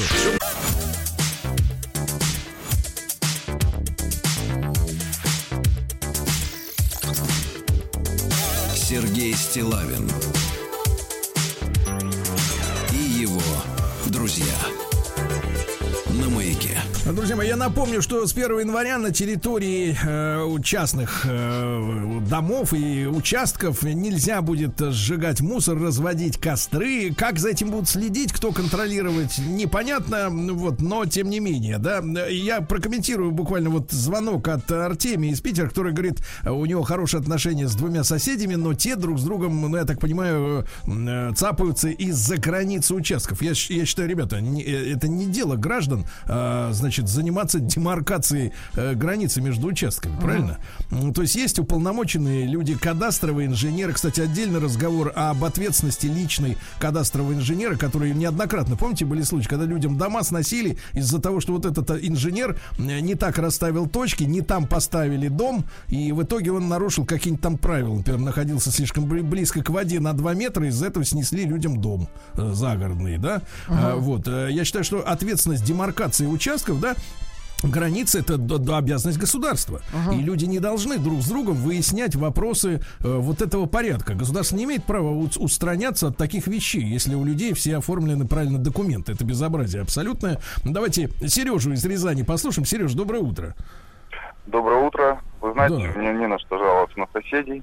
Э- Наверное, а придется, потому что вы сам сосед, да, тот самый? Да, вы наверное, сам, да? я тот самый сосед, но на самом деле нет. Я хотел сказать то, что э, у меня соседи все замечательные, и э, единственный минус, наверное, в том, что они, видимо, замечательно готовят, потому что, поднимаясь по лестнице на четвертый этаж, каждый раз я слышу массу различных запахов, а жена, к сожалению, меня готовит так себя. Ну, скажем, просто эти, эти запахи отличаются из, так сказать, ну, не знаю, там, где вот, например, э, готовит себе э, охрана, mm-hmm. вот, или, или когда, например, или Макдональдс, Макдональдс стоит во дворе дома многоэтажного, да, там всегда такой запах, прекрасно, все время хочется есть. Да. Вот, я понял, знаете, я понял, да. я понял. Жена не очень, я понял, жена не очень готовит, а соседи очень, да, и постоянно. Михаил, давайте послушаем, Владик, да. Миш, доброе утро. Доброе утро. Да, пожалуйста. Значит, я хотел бы вас поддержать в моменте, что не дело это граждан разбираться с чужими собаками. То есть мне кажется, что вот несовершенство законодательной базы, оно приводит к тому, что у меня вот, например, этажом выше маленькая собачка Джек Рассел терьер, она очень скучает, когда соседи уходят, а они могут не прийти или уйти там в час ночи, она воет. Она просто mm-hmm. воет. И от этого страдает целый стояк. И если мы вызываем там участкового или полицию, она говорит, слушайте, ну если была хозяйка, то мы что-то могли сделать. А так как э, воет э, пес, ну с э, этим песиком ничего сделать нельзя, это первое. И второе, ну немножко я хотел вас, Сергей, пожурить, потому что этот сосед вас, бедный, там бьется один в одиночку, а вы его не поддерживаете. Вот наша проблема начала хоть куда-то... Не, я очень поддерживаю, морально ага. я поддерживаю. А, вопрос в том, что нет адекватной реакции на, так сказать, претензии. В этом а, проблема. А что, а вот а вы, что? Вы, а у меня понимаете? нет, у меня нет психиатрического образования, понимаете? Вот ага. в этом проблема, я не знаю. И я законопослушный, я не хочу стрелять через забор, я не хочу, не хочу, не, я не, это, хочу, не хочу убивать. Есть не хочу песня, убивать, не стреляй, я больше не хочу. Не я пару, больше пару... не хочу тебя делить. Помните, была песня. Пару сообщений, да. Сергей да. Валерьевич. Старая профурсетка сверху заводит по ночам стиралку, она, видите ли, экономит на электричестве, а соседи не спят. Еще да. одно сообщение из Краснодарского края. Добрый день. Сосед сверху стучит кровати, кроватью об стену каждую ночь, начиная с часу. А весь дом слушает, а отодвинуть кровать от стены у него ума не хватает. Может, прикручено к, к полу, да. Давайте Татьяну послушаем. Женщинам тоже неплохо живется. Танюш, доброе утро. Доброе утро, Сергей Валерьевич, Влад и все остальные. Вот как раз я живу в многоэтажке, и у нас вот то, что вы сказали, наверху у меня на кухне соседи сверху сделали ванную комнату, и я все время боюсь, что мне на голову что-то потечет, что-то обрушится. Но я бы как бы к этому привыкла. Но сейчас вы будете хохотать и ржать.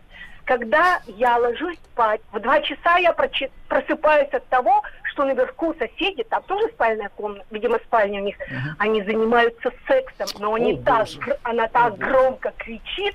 Погодите, вот погодите, это... скажите, просто, это, да. это какая-то надомная работа или, или это, это как, нет, часто, как часто, как, как часто занимается бизнес или я это для скажу, себя, да? Я, я вам все скажу.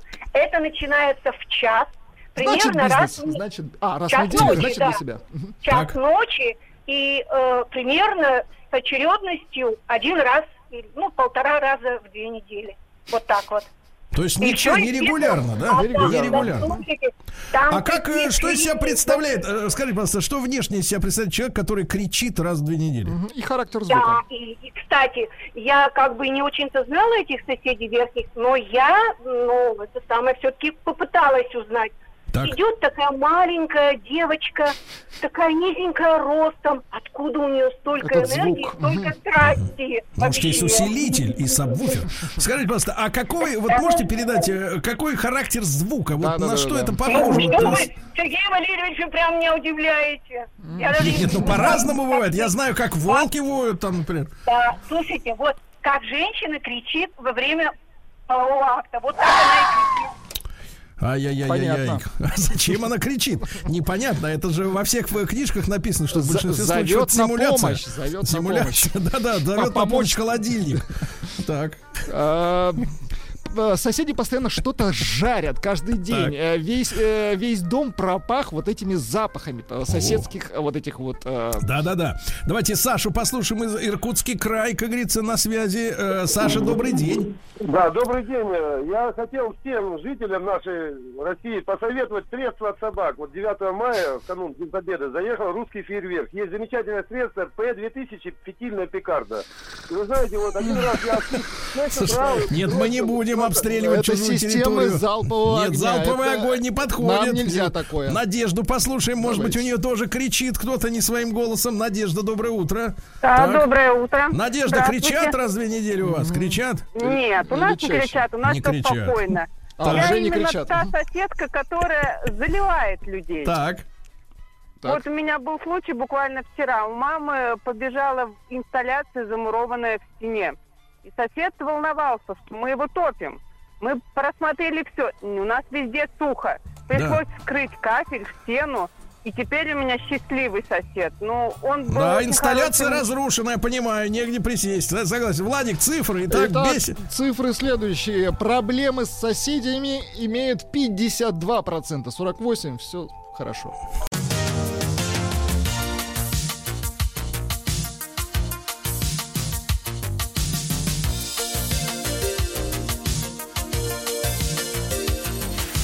Сергей Стиллавин и его друзья на Маяке. Дорогие товарищи, ну вы привыкли к нашим сюрпризам. В этом году у нас часто появляются новые рубрики. Сегодня не исключение. Сегодня мы решили начать проект под названием «Черты города». О том, как наши и не наши города проектировались, появлялись, почему, как они устроены, какие особенности есть, да? Ну и, конечно, логично начать с Москвы. Ну, вы согласны, да? Ну, конечно. Вот. Тут интересно, как так получилось, да? Да, Владику как особенно. Так вышло, конечно. Так вот, друзья мои, сегодня с нами в эфире Айрат Багаутдинов, инженер, экскурсовод, создатель проекта «Москва глазами инженера», то есть как все устроено внутри, да, преподаватель умного лагеря Марабу. Марабу. Айрат, доброе утро. Доброе утро. Да, Айрат, ну вопросов, как вы понимаете, огромное количество. Вот. Не будем трогать филологическую загадку, как так появилось само по себе название Москва, да? Или Москве. Вот. Но тем не менее, вот почему, почему в этом месте э, возник этот город, который сегодня стал одним из крупнейших городов в мире, да? Э, почему именно здесь, вот в этих, э, можно сказать, краях?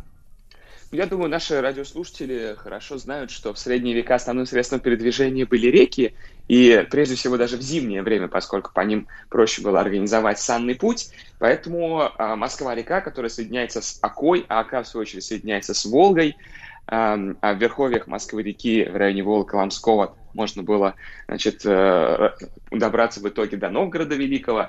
Поэтому на пересечении торговых путей, которые связывали друг с другом Великий Новгород, Владимир, Суздаль, Смоленск, возникает наш город сначала как маленький форпост, который мог охранять торговцев от какой-то опасности, они могли остановиться на время.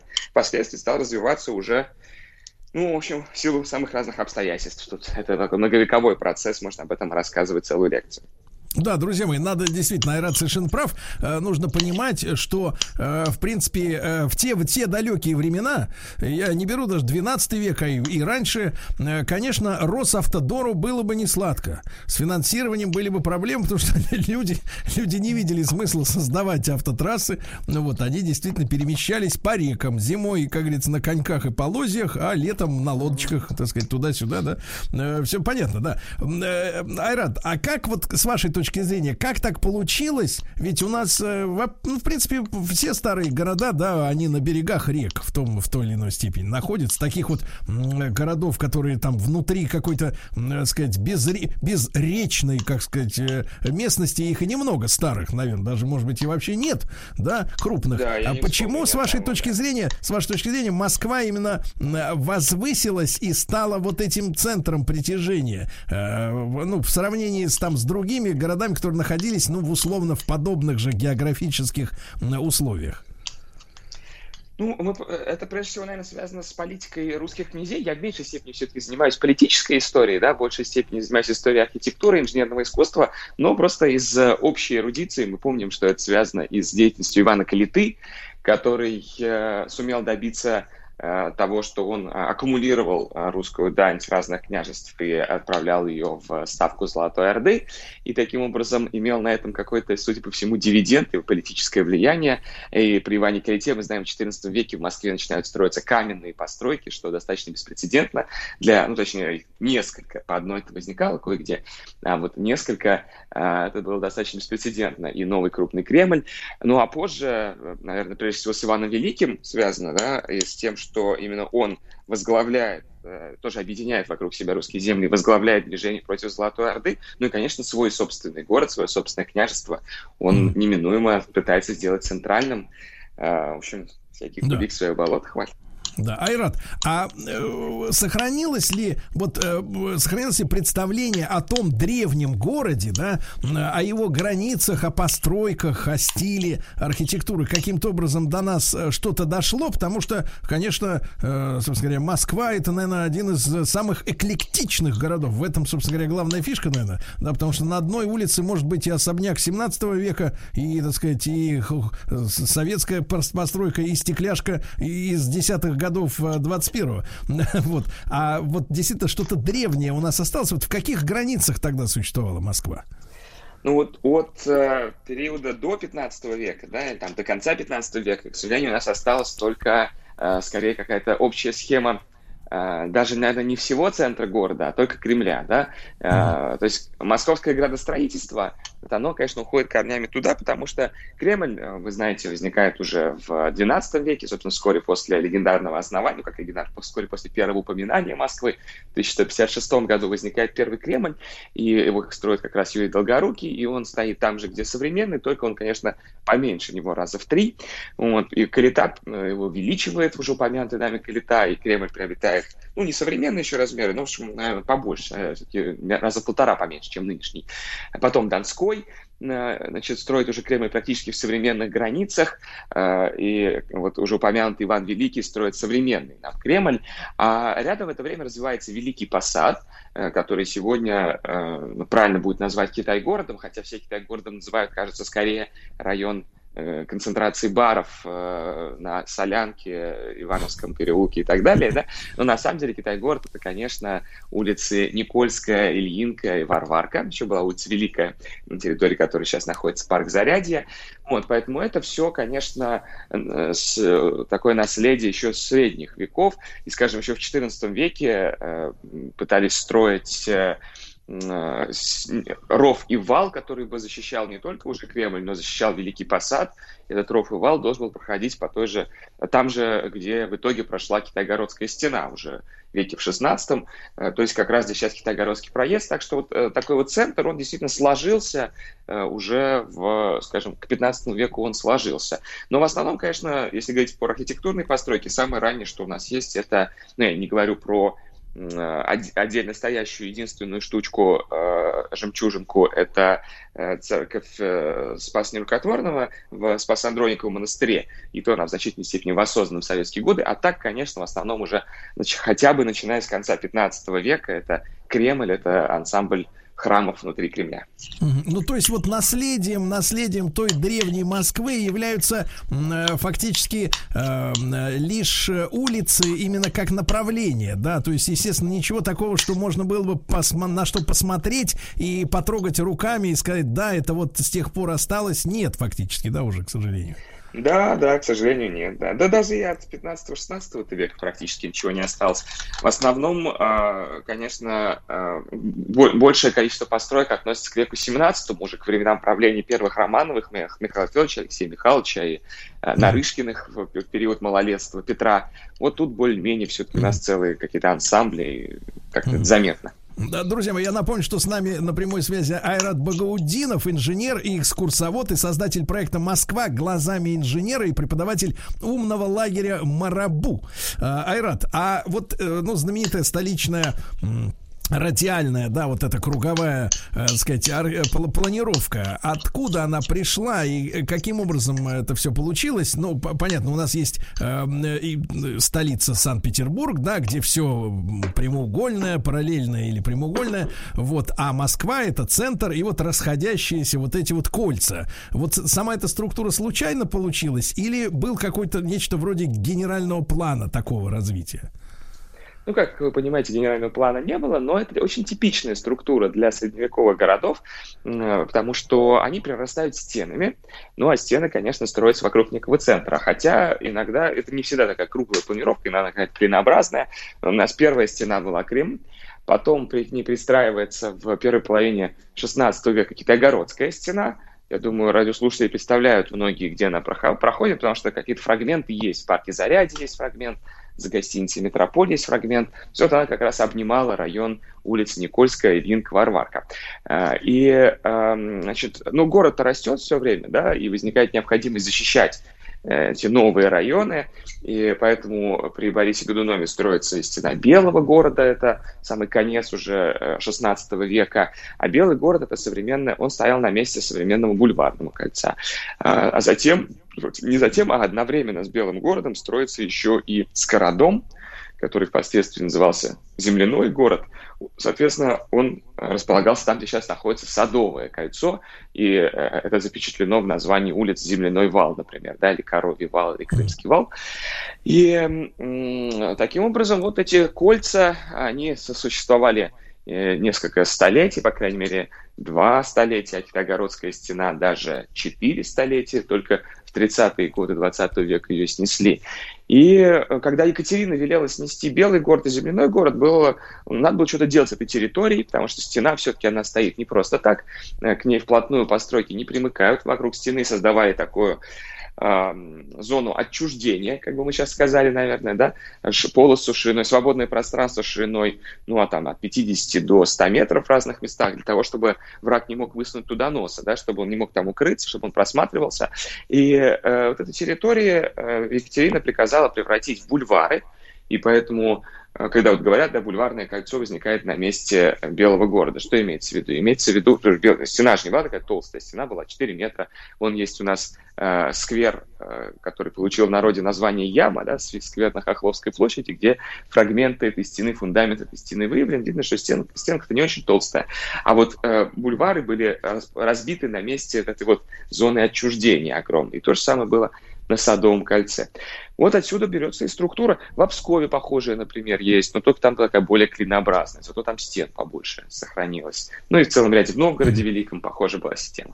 Айрат, а вот, вот вы упомянули стену, которую при советской власти там в тридцатые годы разрушали. С вашей точки зрения, развитие города это, этого требовало? Или это просто все вписывалось в какую-то вот жуткую, жуткую историю с разрушением вот прежней, да, столицы русской? Да, ну, я уж не знаю, там, наверное, счет на, на десятки, на сотни храмов, которые, значит, утрачены вот в Москве, и много прочих разрушений, да, фантастических, то есть, на самом деле, Москва нынешняя к дореволюционной относится, ну, так имеет отношение очень условное по, по степени разрушения, но вот именно ликвидация этой стены, да, насколько это было, требовалось технически, зачем это было сделано? Ну, конечно, это было, я думаю, сделано все-таки прежде всего по соображениям транспортного развития города, да, инфраструктурного. Я не вижу тут какой-то какой конспирологии идеологической, потому что действительно тогда просто делалась ставка на будущую автомобилизацию Москвы и вообще всего мира. Это был такой тренд, который приходит из США, что города теперь должны быть рассчитаны на автомобильное движение. И Китайгородская стена, которая проходила... Ну, правда, сейчас достаточно парадоксальным образом эта история стала развиваться, потому что тренд же в обратную сторону пошел на э, то, что центры городов становятся более доступными для пешеходов и для альтернативных видов транспорта, и менее доступными для автомобилей. Поэтому сегодня, конечно, Китайгородская стена, э, если бы она существовала, она бы вошла в пешеходную зону, которая была создана в рамках программы «Моя улица». Да, вот если идти вдоль Китайгородского проезда, то там, где стоят скамейки э, и растут дерев... высажены деревья, вот, собственно, там эта стена раньше проходила. Но э, еще недавно, мы помним, это, это было проезжей частью, и получается, что Китайгородская стена проходила как бы посредине той гигантской улицы, которая даже не улица, а целая площадь, называется Новая площадь, да, тянется вдоль всего Политехнического музея. Раньше она считала какое-то невообразимое количество полос, я даже не могу его вспомнить.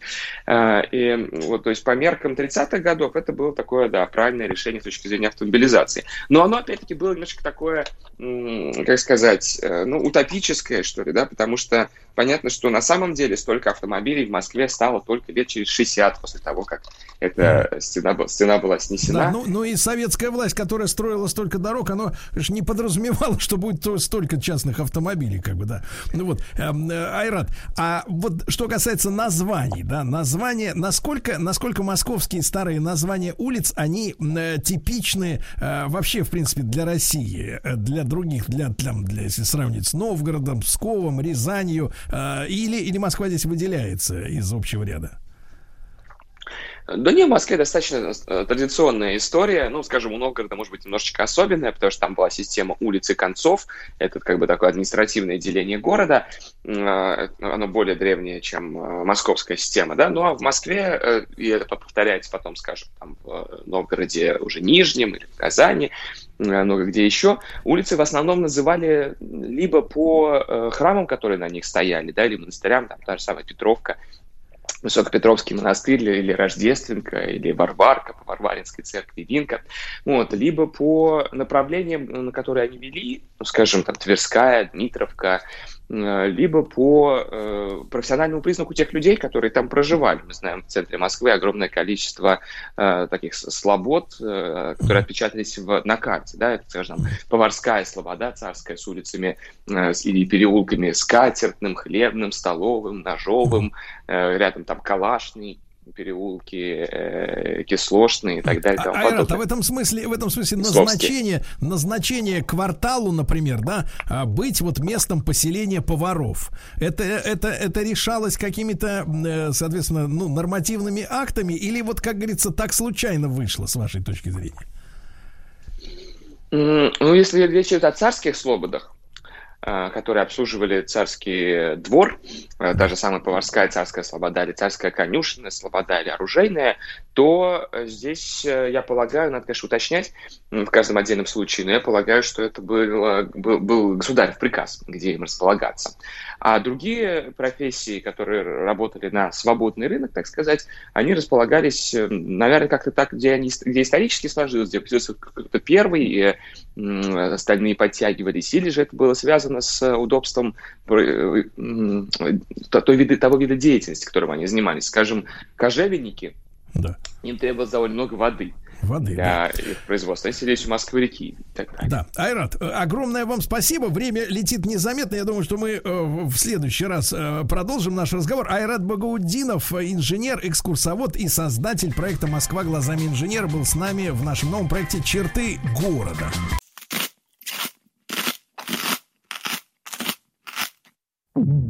Пищевые подходы. Друзья мои, ну что же, наш проект «Пищевые прихваты», хотел сказать, но подходы. Действительно, мы делаем эту программу вместе с Нурией Диановой, врачом-диетологом, гастроэнтерологом. Нурия, доброе утро. Доброе. Вот. Нурия, на этой неделе вы стали знаменитым ньюсмейкером. Я смотрю, что, э, так сказать, многие информационные агентства перепечатывали ваши советы от похмелья. Вы не поверите, сегодня будет тема актуальна. Я думаю, это будет как раз тридцать первого, можно будет об этом поговорить, если это кому-то поможет. Нет, нет, вы рекомендовали э, студень, э, так сказать, да, от похмелья с утра, э, вот. Но надо закусывать, и все будет хорошо, товарищи, да? Вот. Но сегодня у нас такая тема. Шоколадный передоз. Вот, но это все, это все связано с новогодними подарками. Вы знаете, Нурия, мы живем да. в странное время. Мы видим статистику. Люди говорят, что хотят потратить на новогодние подарки тысячу рублей, а получить взамен э, тур в Эмираты, э, вот, или новый смартфон. Э, как-то странно это все. Не бьется одно с другим. А неужели люди до сих пор дарят друг другу шоколад? Да, как это ни странно. И мне уже подарили, а, ну, кл- классику, обычный набор конфет. Не буду говорить бренд, который я никогда не любила и не люблю. И каждый раз проблема, что с этими конфетами делать. Нет, ну, как бы отношение к промышленным конфетам, большинству прямо, знаете, процентов там девяносто девять, меня не устраивает. Ну, вот как бы такое отношение к этому. Может, вы просто капризные, Нурия? Вы знаете, это неплохо. Избирательность, я бы так сказала. Более красивое слово. На, на самом деле, смотрите, я вот буквально вчера в очередной раз была в магазине, в обычном масс-маркете, опять же без рекламы, и проводила сравнительный анализ, например, просто вес и цена. А, и вот я в шоке от того, что есть такие дешевые подарки, что у меня, честно говоря, это к вопросу, помните, не так давно был очень дешевый сыр и очень много было фальсификата. А если вы заметили, уже более-менее, даже моя мама, которая будет семьдесят лет, слава богу, вот буквально скоро, уже научилась понимать, что сыр за триста рублей за килограмм, ну, не может быть просто по, по физическим затратам на себестоимость. То есть она начала включать мозг, как я это говорю, да, и думать, что есть какие-то критерии того, что вот продукт, но не может он столько стоить, да, и нужно миллион раз подумать. С конфетами та же история. Я в шоке была. Я вчера нашла, например, упаковки, где, например, там триста-пятьсот грамм, а стоит примерно сто семьдесят девять рублей, понимаете? Ну, может, люди Я... просто перепутали и не включили в цену стоимость самих конфет, может, это просто упаковка. А может быть, мы со с ценами работаем хорошо. Вы знаете, и меня пугает такая вот э, корреляция, когда даже нет соотношения примерно один к одному. То есть я провела, посмотрела, и даже, ну, то есть один к одному, это, знаете, как э, один грамм, один рубль, условно так говорю, один, э, ну, вот такое соотношение бывает в продукте, когда есть некие критерии. А вот здесь э, просто такая дешевизна э, смущает, знаете, почему? По составу, а что ж там внутри? Ну что тогда так положили? Какие-то там а, сбагрили добавки, а, какие-то, ну, а, заменители различные, да? И это ведь все пойдет а, и детям, потому что я анализировала, естественно, детские подарки, ну, как бы, да? Которые, ну, дарят обычно, ну, просто в большом объеме, в большом количестве а, нашим детям. А, ну, вот, mm-hmm. вот это меня больше всего а, удивляет. А, стоимость, соотношение веса и стоимости. А, это как там иногда с алкоголем, да, можно тоже посмотреть, что может стоить. А, я читал на этой неделе новость, новость от сомелье отечественного, да, он сказал, что, э, так сказать, шампанское за двести пятьдесят рублей за бутылку это на грани. О, видите. Я думаю, что с подарками такая же история. То есть тоже есть понимание того, что все-таки это не только мы можем переплатить за бренд. И, кстати, есть такая корреляция. То есть я посмотрела, смотрела состав, ужас, мама дорогая, а ценник уже а, претендует на что-то эксклюзивное, да, а, то есть при, превышает, я бы сказала, то есть один грамм весь э, стоит больше, чем один рубль, например, да, вот и просто, то есть для понимания, там пятьсот грамм э, веса, да, стоит там, не знаю, семьсот рублей, например, да, а, а состав такой же ужасный, и здесь конкретно, например, идет просто переплата за бренд. Вот так. Ну, Лия, ну вы вот девушка, да, девушка совершенно юная, я помню, что в моем детстве, конечно, сладости это была редкость, да, вот вы когда заговорили о новогодних подарках, действительно, там конфеты, какая-то плитка шоколадная, я не беру плитку «Привет» за двадцать две копейки из сои, вот мерзость это, да, вот, но вот именно настоящий шоколад и хороший советский шоколад, да, действительно, который да. был замечательным абсолютно и по ГОСТу сделан, вот, это была редкость, это действительно были новогодние праздники, могли подарить, например, тебе что-то такое небольшое на день рождения, да, это был да. символ праздника. Сегодня, к огромному сожалению, вот сейчас люди говорят, сахар дорожает, да? С одной стороны, радоваться надо, радоваться надо, что сахар дорожает, потому что, ну, кроме самогонщиков, да, соответственно, вот, остальным всем ущерба-то, мне кажется, меньше, потому что надо сахара жрать меньше, да, правильно? Я, я так выражаю мысль, правильно. Да, поэтому никакой трагедии, ну, с маслом другая история, с подсолнечным, но... сахаром это. И, и сегодня вот, да, конфеты превратились, э, ну, скажем, в, в такой, в повседневную, так сказать, фастфуд самый настоящий, да, потому что э, что оливье люди едят круглый год, но это все хоть приготовить надо, а конфеты это такой перекус, я так понимаю, да, универсальный, да. который никакого не имеет отношения уже к празднику, это просто со сладким чем-то заесть э, стресс, э, либо голод, либо, так сказать, ну, вот просто так взял, съел, и вроде полегчало немного, да, но Нурия, это, конечно, пошлость, да. потому, пошлость, потому что, а что, собственно говоря, тогда у нас остается от атмосферы праздника-то, да? Потому что конфеты Ох. едят каждый день, оливье каждый день. У нас ничего не осталось, ребята. У нас мы все свои ценности, которые были связаны с новогодним застольем, все растратили. Пьют каждый день, Владик. Пьют это каждый день. Это отвратительно. Шампанское двести пятьдесят на грань. Гречу вот. хотели отобрать. Нурия, а вот давайте, да. давайте посмотрим на эти э, упаковки с этими конфетами. Вот что нас должно насторожить, все-таки, если хочется купить э, рубль за грамм, но как следует. Ну вот, э, анализировала упак- упаковки, и меня смутило, что настолько мелко написано, что вот прям днище, оно большое, например, размером десять на десять сантиметров, и туда еле вместилось весь состав, представляете? Э, там, прежде всего, я увидела э, несколько раз, например, во многих подарках диоксид серы. И вроде бы мы бьем во все колокола, говорим, это консервант, да, который, ну, приводит очень к многим моментам. Например, у тех же детишков, детишек, которых есть уже патология бронхолегочная, ну, то есть бронхиальная, астма, да, например, ковидные пациенты, они, да, могли заболеть ковидом на фоне бронхиальной астмы быстрее, чем, например, нет. Это уж тоже параллель такая, да, то есть это группа риска. Дети, у которых есть бронхит и вообще что-то такое вот. Для них категорически противопоказаны конфеты и продукты, которые обработаны сернистым ангидридом, например. А вот зачем он используется? Слово. Консервант, то есть, например, конфеты с мармеладной, желейной начинкой, помните, есть такие, они, в принципе-то, неплохие. Это, то есть, а... это как, Диана, это получается, ин... Нурия, это получается инвестиционные конфеты, то есть сегодня купила, через двадцать лет съел? Ох... Ну, практически, да. Вот этот вот ужас, что во многие а, промышленные мармелады, которые да. используются при производстве конфет, а, каких-то продуктов, варенья, начинок, кстати, в пирожки, которые мы покупаем в переходах, например, да, а, mm-hmm. там они все содержат а, консерванты.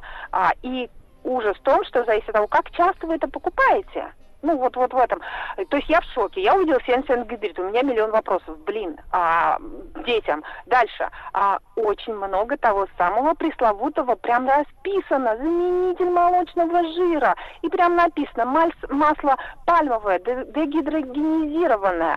А, ла-ла-ла и так далее. Я такая читаю, говорю, господи, раз, два. И таких, э, ну, как бы сказать, мест подчеркнутых, кстати, жирно выделенных. Вот надо отдать должное. Это бросается в глаза. То есть я долго не вчитывалась, а производитель все-таки это жирно выделял. Вот эти конкретные какие-то слова. Мука пшеничная была выделена а, а, жирным а, шрифтом. Кондитерский жир, в скобках опять указано, смесь масел, дегидрогенизированных, рафинированных, пальмовая и, как, и подсолнечная. Представляете, это трансжиры, это то, что сейчас очень жестко контролируется ВОЗ. Ближайшая программа там на пять лет у ВОЗ это добиться того, Всемирная организация здравоохранения, соответственно, уточняя, да-да. того, чтобы было четкое а, понимание стратегии у каждой страны а, по тому, как они начнут контролировать, ограничивать, ну, а, выписывать. А тут сразу, тут сразу несколько, несколько вопросов. Во-первых, а, понятно, что используют это из-за дешевизны, я так понимаю, что кратная да. Да, разница да. в цене. А вред какой от трансжира? Владик интересуется. Прежде всего, а, уже есть работы, которые говорят о том, что они оказывают канцерогенный эффект.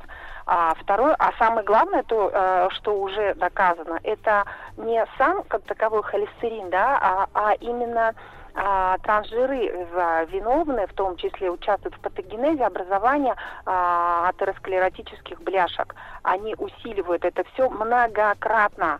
Mm-hmm. А, ну, например, чтобы вы понимали, а, выпечка или какие-то конфеты, там, в которых есть молочный жир, качественный, это одна история.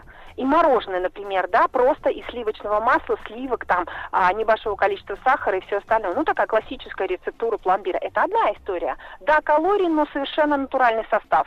И а, там, где вот а, пишут с заменителями молочного жира, вот здесь миллион вопросов. Это про мороженое и это вот про а, наши с вами шоколадные подарки детские.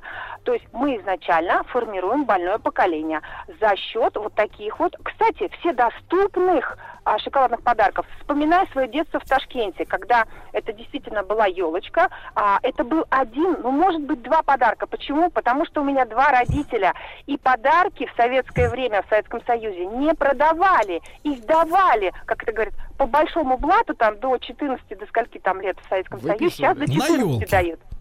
А, давали детишкам, то есть, соответственно, у одного да. ребенка а, только по количеству родителей мог быть два всего подарка. Лимит Нурия, некий. Нурия, смотрю вопрос из зала. Так. А вы, в вашем детстве был, был снег? Да-да-да, кстати, очень интересно. Ну, кроме... Вы знаете, выпадал иногда, а, и когда это было, я помню одно из а, последних таких лет, когда я уезжала уже в десять лет, уехала в Москву, а, то выпало как раз на новогодние каникулы, и родители не могли нас просто затащить, потому что он через сутки мог растаять полностью, надо а у нас даже брать. Были санки. Надо было брать, пока да. он жив. Друзья, да. мои, друзья мои, итак, шоколадный передоз. Самое опасное это не шоколад, а дрянь, которую вп- впихивают под видом шоколада. Нурия Дианова, врач-диетолог, с нами сегодня и гастроэнтеролог.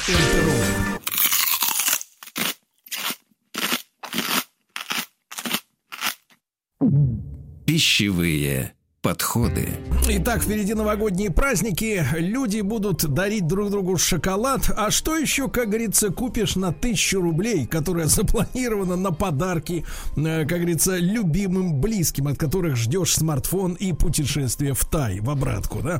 Нурия Дианова, врач-диетолог, с нами гастроэнтеролог. Нурия, ну вот вопрос, да. Смотрите, вы рассказывали уже о том, что есть и нечестные на руку продавцы, которые фактически впаривают коробку с брендом, да, с неким, вот, а внутри при завышенной цене все тоже вот это фуфло, трансжиры и прочая гадость, сера адская туда напихана.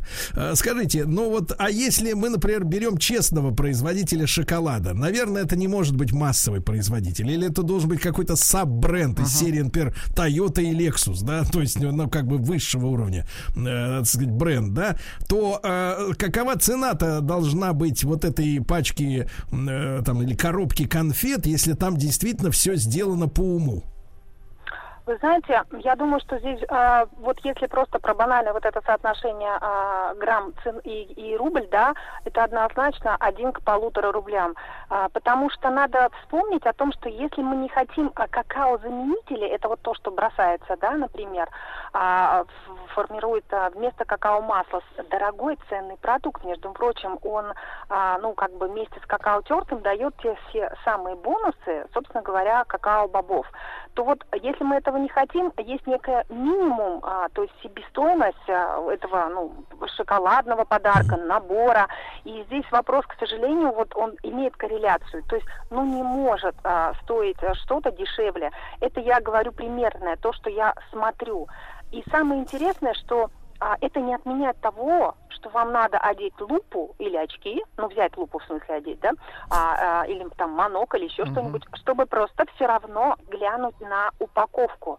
А, ну, потому что нельзя слепо доверять производителям. Все равно, вот а, честно могу сказать, потому что м- маркетинг никто не отменял. А, любой производитель производит продукцию в том числе а, ради прибыли. Ну, как бы, да, это, это естественный выход а, при, как бы производителя, любого абсолютно.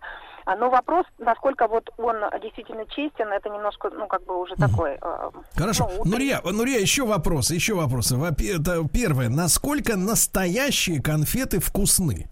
Потому что мы привыкли, ну, на собственном опыте, да, когда мы пробуем по-настоящему экологически чистую продукцию, да, ну, например, колбасу, ну, сделанную правильно, хорошо, да, то она не такая вкусная, как та, которая вот с, с этими, со всякими усилителями и добавками. И я подозреваю, что настоящие шоколадные конфеты, они не такие ослепительно сладенькие или ароматизированные, например, апельсинкой или вишенкой, как те, которые вот сделаны по дешевке и напичканы э, дрянью.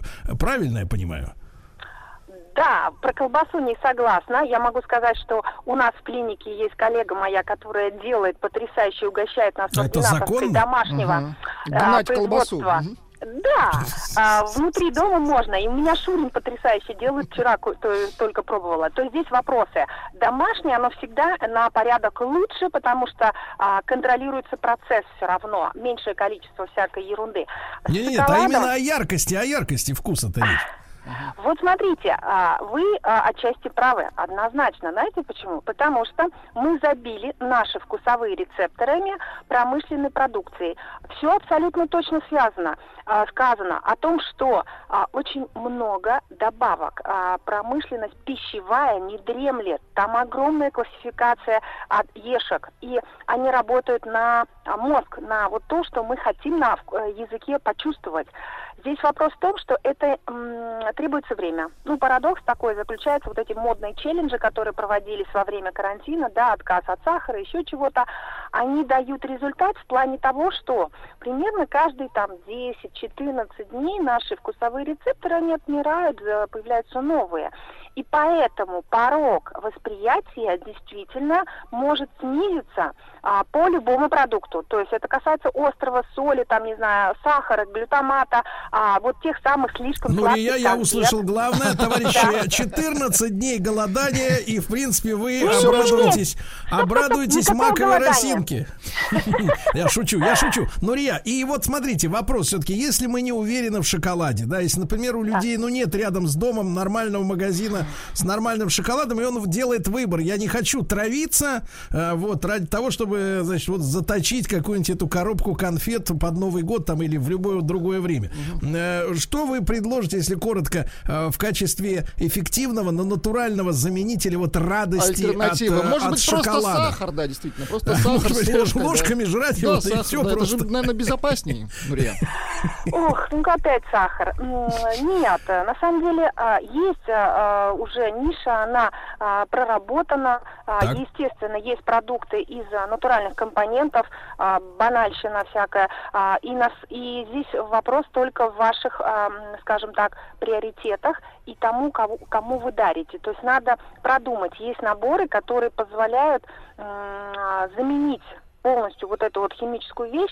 Там будет либо натуральный шоколад, а, опять же, вопросы цены, да, то есть если он делается из, например, какао-масла настоящего и какао тертого, у него такой насыщенный, жирный вкус, а, и вы насытитесь маленькой долькой, вот то, что uh-huh. рекомендуют все диетологи, да, там десять-пятнадцать грамм в день, но каждый день это реально сработает, представляете, в отличие от плиточного шоколада, например. Или же а, сейчас большой рынок а, продуктов без сахара, А, не только как таковых сухофруктов, но да. и а, зефиров, пастилы. Зефиров, а, хорошо. И это... Нурия, Нурия, огромное вам спасибо, как всегда. Нурия Дианова, врач-диетолог, гастроэнтеролог, была с нами. Спасибо ей огромное. Студия кинопрограмм телерадиоком представляет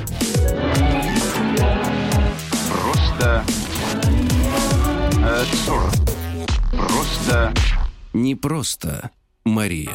Да, товарищи, я рад приветствовать Марию Киселёву, клинического психолога, доктора, доктора психологических наук. Мария, доброе утро. Как ваши дела? Доброе утро, все хорошо. Готовы к угоду. Понимаю. Уже готовы?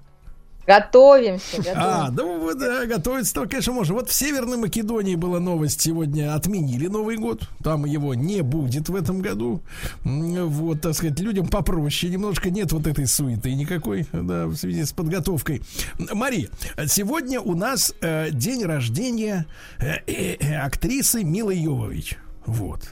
Это значит, она, ей сорок пять сегодня исполняется, да. Вот, женщина с советскими, как говорится, корнями. Мама наша, папа нет. Вот. Ну, а сама она, как бы, вот, западная актриса. Популярная, такая яркая, хорошая девушка, все, все нормально, все свое. Так вот, я сегодня с утра знакомил слушателей с несколькими цитатами из ее, ну, наверное, интервью или каких-то, может быть, вряд ли артисты пишут статьи, как журналисты, но, тем не менее, вот прозвучала у нее такая мысль, которая мне показалась, ну, она достаточно в агрессивной, мне кажется, форме сформулирована, вот, и я опираюсь, естественно, на свой личный жизненный опыт. Вот эта категоричность, с которой Мила Йовович описывает э, требования женщин по отношению к мужчинам, она вы, вызвала у меня желание сегодня с Марией Киселевой разобраться, насколько это серьезная вещь, потому что нас, к сожалению, ни в школе, нигде не учат отношениям друг с другом, да? И у кого есть деньги, те идут к психологу, конечно, учиться, да, люди, которые могут самообразованием заниматься, читают книжки, но в целом нас Нас не воспитывают так, чтобы мы друг друга понимали. И вот цитата. Мне она показалась очень резкой. Значит, Мила Йовович. Мужчины не понимают, что когда говоришь с женщиной, нужно ее слушать. Сейчас сама по себе, это не фраза, сама по себе, конечно, безумие, да? Когда ты с ней разговариваешь, надо ее слушать. Как минимум. Да. Нужно ее слушать, потому что женщина хочет, чтобы ее слушали. Если выслушать женщину, ей будет намного лучше. Нужно всегда говорить женщине «да». Даже не надо слушать по-настоящему, но делайте вид, что слушаете. Цитата заканчивается, Мила Йовович успокаивается, да? Возвращается вновь в политкорректную такую форму свою. Ну и, Мария, честно могу сказать, вот и, и смех Владика, вот он иногда идиотский, но сейчас очень справедливый. И мое личное отношение, я думаю, что выражу мнение мужчин, которые нас слушают. Нам искренне непонятна а, такая фокусировка, да, на, на том, что женщине очень хочется высказаться. Вы можете и как женщина, и как специалист объяснить нам, что это действительно важно? Ну, действительно важно. Вы забыли прошлую программу про альфонсов, которые только за счет того, что делают вид, что слушают, вполне себе неплохо устраиваются. Поэтому женщины более вербальные, более эмоциональные, и, а мужчины более деятельные, более немногословные и, соответственно, не привыкли свои эмоции выражать. И, конечно, женщине хочется иногда, чтобы просто послушали и просто, может быть, не «да» сказали, ну, хотя бы... помычали в ответ. Вот, и уже достаточно будет. А, конечно, и мой личный опыт, и как опыт специалиста, проблема бывает в том, что мужчина сразу предлагает, на самом деле, может быть, и правильное решение, но вот этого зазора послушать и пожалеть не хватает. Ну, мы вот как раз, как раз, Мария, хотим в этой, в этой потребности разобраться, потому что можно ее обсмеивать, как это сделал Владик, угу. да, или с уважением отнесся к потребностям женщины, как, как Сергей Валерьевич. Да, да, да. Но тем не менее, тем не менее, э, поскольку мы другие, и вот в этом смысле я чувствую, что пропасть достаточно велика. Вот сама эта фраза: женщ... мужчины не понимают, что когда говоришь с женщиной, надо ее слушать, потому что, потому что для мужчины, да, общение — это всегда диалог. Потому что если ты не хочешь быть в диалоге, ты идешь в блогеры, записываешь видос, выкладываешь на ютубе и получаешь лайки. И слушать там никого не надо. Но если ты с живым человеком находишься в одном помещении, в камере, э, в лифте, значит, на кухне, в принципе, вещи одного порядка для некоторых. Да? С любимой в камере находишься. Да, с любимой на кухне, как в камере. Вот. То если вы разговариваете, то это же не значит, что ты говоришь, а я помойное ведро, в которое ты сливаешь свои эмоции. Вот э, с точки зрения именно физиологии, Мария, можно нам понять, с точки зрения медицины, э, что из себя представляет женский речевой акт? Я подчеркиваю, речевой. Uh-huh. Вот, э, что, какое оно физиологическое значение для женщины имеет, что ей так нужно вот это все как бы из себя вылить вот в мужчину, это, например. Это прием у врача для нее, да? Но, повторюсь, потому что косоречию можно писать, можно говорить. В общем-то, происходит разборка эмоций, их переработка. То есть мужчине больше нужно действий или что-то. Ну, мужчина просто пойдет и выпьет в большинстве случаев. Передаст кому-то. Получит удовольствие, да. А, вот, а женщина, ну, так вот ей комфортней. Опять же, это не для всех э, характерная история, но для вербальных э, женщин, которым именно... Это, кстати, хорошее качество, что ничего не надо делать, ты просто послушай, побудь рядом с человеком. Не надо совершать подвиги какие-то, да, или что-то. И, но я думаю, что сама вот эта фраза, которую вы сейчас взяли, там просто плохой перевод. Имеется в виду, что не нужно только говорить, можно еще и послушать. Не нужно давать сразу готовое решение. Ну, понятно. Достаточно того, чтобы просто выслушать, да. Вот, понимаете, потому что ну, опыт говорит, например, что-то не получилось там на работе, или там платье не подошло, ну какие-то вроде мелочи. Человеку хочется просто ну, рассказать об этом с эмоциями, чтобы сказали, боже мой, бедная ты моя несчастная девочка. Вот. А мужчина говорит, пойди купи новое, держи. И, конечно, у женщины... Держи, просто... держи пятьдесят тысяч долларов. Вот, ну что это, вот. А с одной стороны, это вроде логично, ну, платье мало там или что? Самое, да возьми, худей! Вот, достаточно и... было просто послушать, сказать... Угу". Да, достаточно послушать, слушай, ну, бывает, ну, такое, ну, нормально там. Мария, ну, Мария, ну, это, это понимаю. Значит, я бы не хотел бы, чтобы вы вставали на своего конька, на скользкую дорожку э, гендерного, так сказать, гендерной солидарности, но позволю себе вопрос такой. Скажите, а вот эта необходимость иметь э, такую вербальную плевательницу в виде мужчины, это связано с какой-то инфантильностью немножко женщины, что она не может сама в себе переварить свои собственные, ну, если она взяла не то платье и расстраивается, значит, из-за вот этого, то есть, что ли она жирная, или что она не взяла платье, потому что она была со скидкой, но не было ее размера, или еще какая-то ерунда, да, которая произошла у нее в голове, ответственна за эту ситуацию только она сама, вот, и, и, ей, и она не...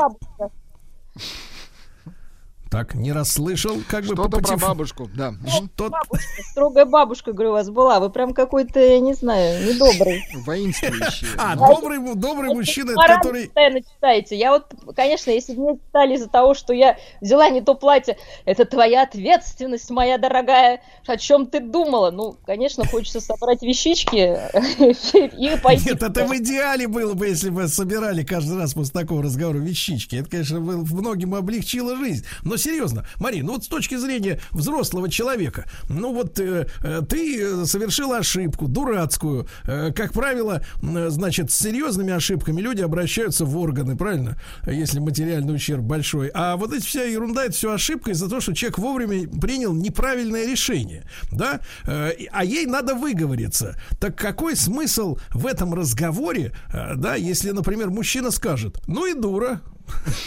Вот, потому что ты э, повелась, повелась на рекламную распродажу там или еще что-то, но если мы вот эту ситуацию с платьем развиваем, да, э, которое не подошло, но она все равно его взяла, потому что оно дешевле на три тысячи, там, на триста рублей, чем э, то, которое могло подойти, но его уже нет, потому что по распродаже его уже расхватали, и она его взяла. И вот она приходит домой к мужчине, во-первых, она рассказывает ему, значит, что она, значит, дура, что поступила неправильно, да, И, и просит сочувствия в ситуации, когда она сама себя описывает как дуру. Вот, вот, вот понимаете, да, потому что женщина очень часто говорит, я хочу уважать своего мужчину. Если мужчина приходит домой и рассказывает о том, что у него неприятности на работе, то это слабый мужчина. Я перестаю его уважать. Ну, то есть абсолютная, абсолютная противоположность тому, что она сама ждет от другого, и полная неготовность э, утешить э, другого человека. Понимаете, как вот не, не, не стыковка-то вот в чем. Ну, я думаю, что то, что э, она не готова послушать о неприятности своего близкого человека, это неправильно. Понимаете, если все происходит естественно, вот то, что вы сейчас описываете как какое-то непонятное действие, оно естественно происходит в нормальных отношениях. Что бы ни происходило, люди готовы послушать, для этого они вместе и находятся, чтобы друг друга поддерживать в каких-то сложных ситуациях, не очень смешных, либо радоваться, когда все прекрасно, опять же, вместе.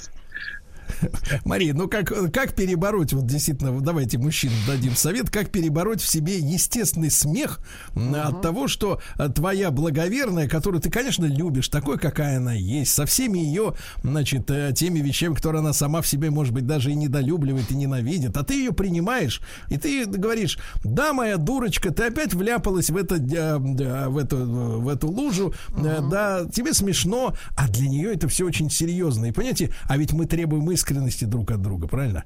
Хотим, чтобы как бы по-настоящему утешали, как родители, как папа и мама. Это мама может пятилетнюю девочку, которая вот такую ошибку, как вы описали, ну, условно говоря, мы от нее оттолкнулись, над ней посмеяться и сказать, милая моя, я все равно тебя люблю. Но муж — это не мама. У него не родительское отношение к женщине, а в этой ситуации женщина требует, чтобы муж выполнял роль родителей. Я вот а почему... роль, мне интересно все-таки, я хочу на каком-то году знакомства с вами узнать, какая вообще по-вашему... Мария, Мария, ну, мы, я не хочу использовать этих сложных слов, но и здесь какая-то инцестуозность, извините, как говорит, так сказать, литература профессиональная, да, то есть мы от, от супруга, с которым вступаем в половую связь, требуем поведения, которое свойственно родителям, и, и вот это вот, понимаете, вызывает диссонанс-то самый, вот самый да, внутри. Что если люди живут только для того, чтобы, как вы говорите, быть мужем и заниматься сексом, то это, конечно, односторонние отношения. Нет, не, не, не только, Мария, можно еще по поесть вместе. Можно картишки, да, перекинуть. Мне кажется, это более родительской функции, чем поесть вместе. Нет, вы просто немножечко смещаете. И в жене, и в муже соединены разные грани. В чем-то они будут родителями своими детям, в чем-то они будут родителями друг другу, в чем-то они будут друзьями, партнерами, в чем-то они будут сексуальными партнерами. И это все вместе дает союз. Да. Правильно, поэтому... Мария. Так вот, я, я и хочу, хочу вас вывести на чистую воду. А, то есть, вот, опять же, заострить внимание на двойных стандартах. То есть, муж обязан быть утешителем. А я, я честно могу сказать, неоднократно получал письма и читал на этих женских форумах и статьи из серии фразы, коронная фраза такая: пусть он со своими проблемами к своей мамочке идет. То есть мне дома слабый мужик не нужен, который жалуется, что его начальник там обидел или на дороге кто-нибудь подрезал. Мой мужик должен быть сильным, и он не имеет права жаловаться. А я имею. Понимаете, вот в чем проблема-то? Это мне не нравится позиция. Повторюсь, что каждый в какой-то момент в семье выполняет роль вот эмпатичного слушателя, назовем так, чтобы не говорить утешителя или родителя. И, конечно, я вам просто, поверьте мне, так как я работаю психотерапевтом, такого количества плачущих и э, переживающих мужчин, я думаю, мало кто видел. А вы видите, а почему? А потому что они боятся с тем же самым прийти к своим женщинам, потому что вот, их назовут там слабыми. Вот, и есть такие мужчины, которые тоже над ними потом будут хохотать, понимаете, как некоторые там на другом конце сейчас. Поэтому, понимаете, поэтому это социальное просто менее приемлемо, и, конечно, мальчиков не учат э, вообще распознавать ни свои эмоции, ни чувства, ни вообще, что он чувствует телесно. Поэтому и смертность такая, поэтому действительно и алкоголизм такой. Что же в этом хорошего? Я за то, чтобы каждый человек мог прийти к себе в семью и поделиться своими переживаниями, глупыми, не глупыми. Для этого и есть, собственно, семья и поддержка, и тогда и отношения будут. Мария, но тогда, но откуда, да, откуда тогда берется этот стереотип про так называемого сильного э, мужчину, которых больше нет, сильных мужиков настоящих больше нет? Откуда берется требование к мужчине у женщин, не у всех, естественно, я огульно не называю, но у многих, потому что это проблема реальная, а, стереотип о том, что мужчина не имеет права своей собственной женщине, но это не называется пожаловаться на жизнь, это называется поделиться проблемами. А, откуда, откуда вот источники вот этой истории, что сильный мужик, он не, долж, не имеет права своей собственной женщине рассказать о проблемах? Вот это очень важно. Ну, я думаю, что это какие-то личные истории данных дам, но э, если говорить глубже, то действительно э, женщина, вот ну, нам вбивают там, через сказки, через фильмы, э, живет в надежде, что есть кто-то сильный, за которым как за каменной стеной, и, в общем-то, вся история нам об этом, эволюция человека говорит, что он там, в крайнем случае, встанет, э, бандита убьет, мамонта застрелит, ну, в общем, как-то физически действительно более сильно защитить сможет. И м- очень страшно иногда женщине признать, что рядом с ней такой же человек, бывший маленький мальчик, который тоже падал, и сопли у него текли из носа, и он тоже переживает, и у него тоже есть проблемы. И, к сожалению, если он ими не делится, эти проблемы накапливаются. Идет это во вред э- как этому мужчине, так и этим отношениям, и семье, и бюджету, в общем, всему. Поэтому, конечно, в интересах э- женщины, если уж вы их считаете такими эгоистичными и э, проворливыми, слушать своего мужчину, потому что его это будет подпитывать, и он будет лучше, как сказать, ему будет лучше, и вам будет лучше. В общем. Но как при этом женщине тогда жить с этой мыслью, что рядом с тобой не волшебник, а такой же лузер или, или такой же обыватель, или такой же простофиля, как и все остальные, что ты не выбрала себе короля, а вот он просто такой, как все, как я сама, в конце концов. И как с этим смириться, да, если, если так сказать, вот, вот он оказался, ну, не, не из металла сделанным, понимаете? Смириться, ну, работать над собой, понимать, что ни ты не идеален, ни человек рядом с тобой не идеален, что у каждого есть свои сильные стороны, свои переживания. Вот здесь я соглашусь, что может быть у некоторых людей некий инфантилизм и какая-то кривая идеализация, что есть кто-то, кто тебя спасет, сделает счастливым, причем со стопроцентной гарантией и со стопроцентной бессмертностью. Такого нету, да, сложно, и, в общем-то, с нами живут люди рядом, такие же уязвимые, ранимые, у каждого причем своя больная какая-нибудь точка. И действительно, мы тоже иногда, слушаешь мужчин, приходит красавец, просто, ну, вот как вы говорите, красивый, сильный, мечта. И вот он сидит и рассказывает Нюне, что он урод, там, неудачник, и вообще никто на него не смотрит. Такое же вот ощущение, как у специалиста, как у человека, точнее говоря, хочется сказать: слушай, парень, ну ты обалдел, ты посмотри на себя, ты просто мечта. Ну, а человек сидит вот в себе ковыряется. Поэтому мужчина, может быть, это менее свойственно показывать, но то, что у них этого достаточно внутри, это, поверьте мне. Добра этого, да? Плохими или хорошими. Просто так устроены люди. У всех есть свои заморочки. Просто мы должны выбрать себе в спутнике человека, чьи заморочки, в общем-то, нам близки и не противны, скажем так. То есть проще, наверное, лютым извращугам все-таки найти друг друга, чем обычным людям, которые не понимают, чего хотят в этой жизни. Ну, а не, если... без, не без этого. Самые крепкие садомазохистические браки, мы знаем, они сошлись на одной почве, и все, у них пазл сошелся. А другие, более витиеватые товарищи должны вот как-то пазл так сложить, чтобы им было комфортно друг с другом. Но то, что поддержки требует и мужчина, и женщина, и у каждого свой вид поддержки. Свой. Хорошо, это... хорошо. Мария, мне, Мария, я, я очень рад, что сегодня мы пошли друг другу навстречу.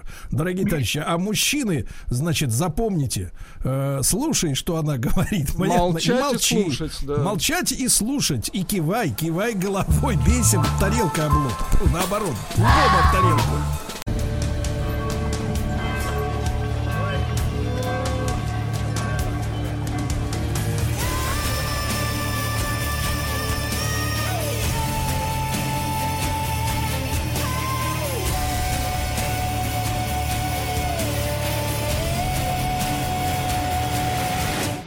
История и болезни.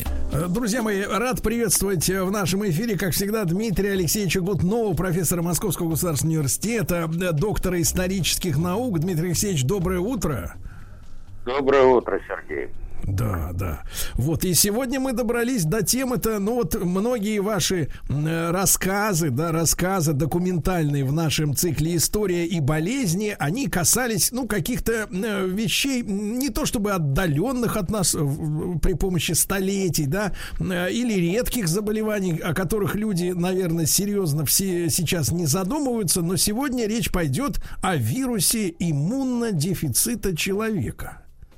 Честно говоря, Сергей, я для себя обнаружил, в общем, как бы, что в будущем году, наступающем, кстати говоря, на всякий случай, я всех поздравляю с наступающим Новым годом, вот, исполняется сорок лет, как эта болезнь стала человечеству известна, потому что первые больные были выявлены аккурат в тысяча девятьсот восемьдесят первом году.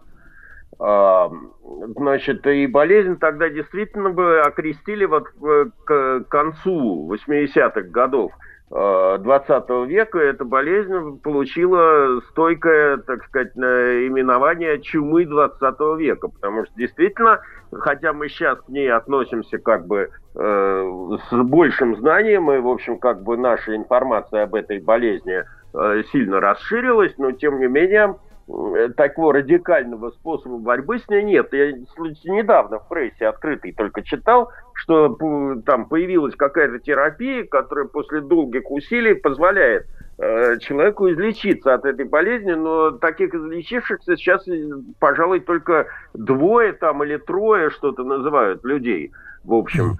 А, а в восемьдесят первом году это было действительно как гром среди ясного неба. Причем первые больные были выявлены среди молодых гомосексуалистов в Лос-Анджелесе и в Нью-Йорке.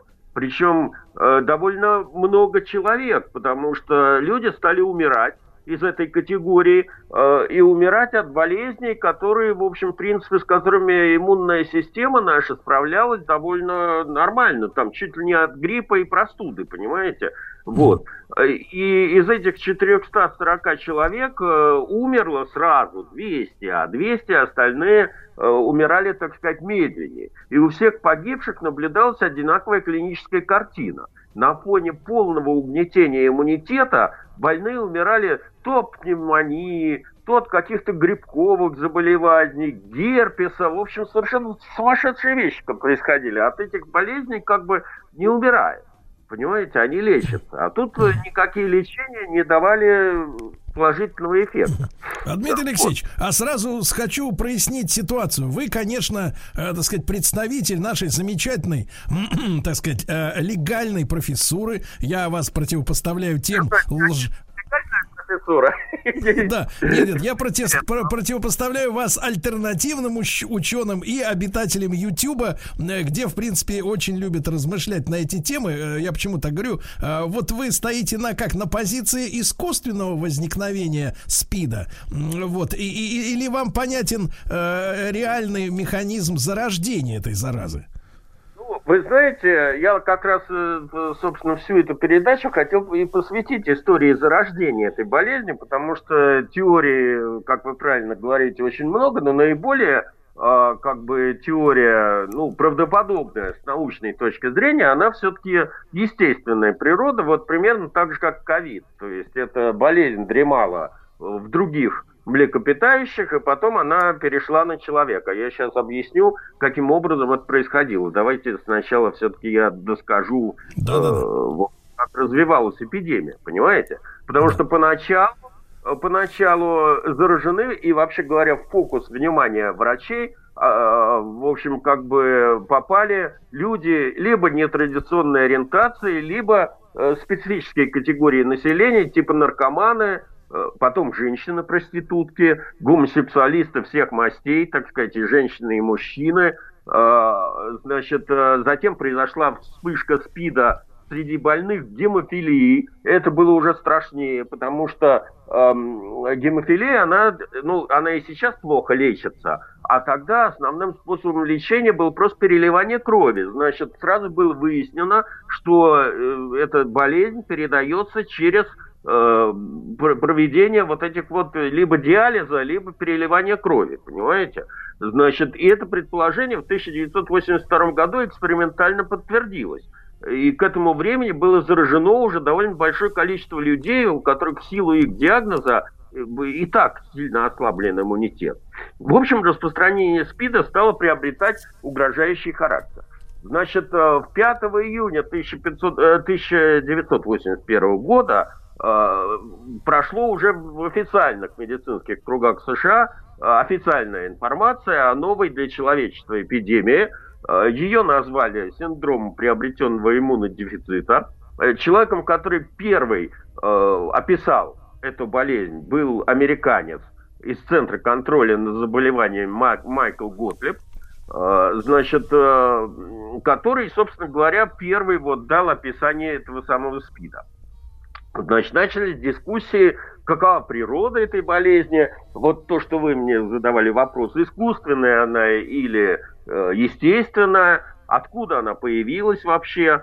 Э, я, так сказать, за недостатком времени опущу эпизоды вселенской паники, потому что это, конечно, с точки зрения массовой психологии интересно, но сейчас вот в условиях нашей нынешней эпидемии распалять страсти я не хочу. Так вот, были разработаны методики и тесты перво-наперво для выявления больных ВИЧ. Поначалу болезнь выявлялась в основном среди вот этих вот специфических групп населения, поэтому некоторое время считалось, что СПИД – это как бы расплата человечества за антисоциальный образ жизни, сексуальную революцию и прочее, и прочее, и прочее. Значит, но к концу восьмидесятых годах в общем, как бы стала выясняться более-менее, так сказать, историческая картина появления этой болезни. И решающую роль тут сыграла вспышка этого заболевания, точнее говоря, даже не вспышка, в общем, грубо говоря, американцы обратили внимание на довольно большую группу людей, больных этой болезни, которых объединяло одно обстоятельство. Они не были ни проститутками, ни наркоманами, ни, ни гомосексуалистами. Это были совершенно разные в социальном и имущественном отношении люди из разных, так сказать, групп социальных, но их объединяло только одно обстоятельство. Все они, хоть и жили в США, но были выходцами из Гаити. И, в общем, это дало возможность как бы следователям от медицины начать расследование, откуда же появилась и пошла эта эпидемия. Ну, перво-наперво стало ясно, что эти люди уже родились в Соединенных Штатах, но их родители или бабушки и дедушки во многих случаях не были коренными американцами, а прибыли из Гаити. А до этого они жили в Гаити. Значит, дальше, когда пошли по следам этих родственников, то выяснилось, что эти самые натурализованные американцы-гаитяне э, зачастую, опять же, были не коренными жителями Гаити, э, а тоже в нескольких поколениях выходцами из экваториальной Африки. Точнее говоря, э, ареал, так сказать, этих людей, откуда они приехали на Гаити, причем было это довольно давно, где-то там в двадцатые-тридцатые годы двадцатого века. Это Конго, который, как известно, до конца Второй мировой войны было бельгийской, по-моему, провинцией. Вот это бельгийская Конго. Демократическая а... республика Конго. Да, да, да, Демократическая республика Конго. Там еще этот Патрис Лумумба, коим именем наш институт назван, был президентом, которого по лицензии на убийство англичане там убрали в свое время. Они вот э, снова восстанавливают эти лицензии. И вот одним из лицензиантов, значит, был убит вот этот вот Патрис Лумумба. Э, так вот, э, и когда, э, значит, эти статистики медицинские, так сказать, исследователи стали анализировать сохранившуюся статистику непонятных с медицинской точки зрения смертей в Конго на основании вот этой вот, собственно говоря, бельгийской медицинской статистики, ну, вы должны понимать, что к аборигенам у колонизаторов отношение было, мягко говоря, не такое, как сейчас у, к жителям Европы, да? Значит, поэтому статистика имела... Это там люди, определен... люди десятого сорта, надо прямо говорить. Десятого сорта, абсолютно. Но, тем не менее, значит, какие-то документы на них сохранились.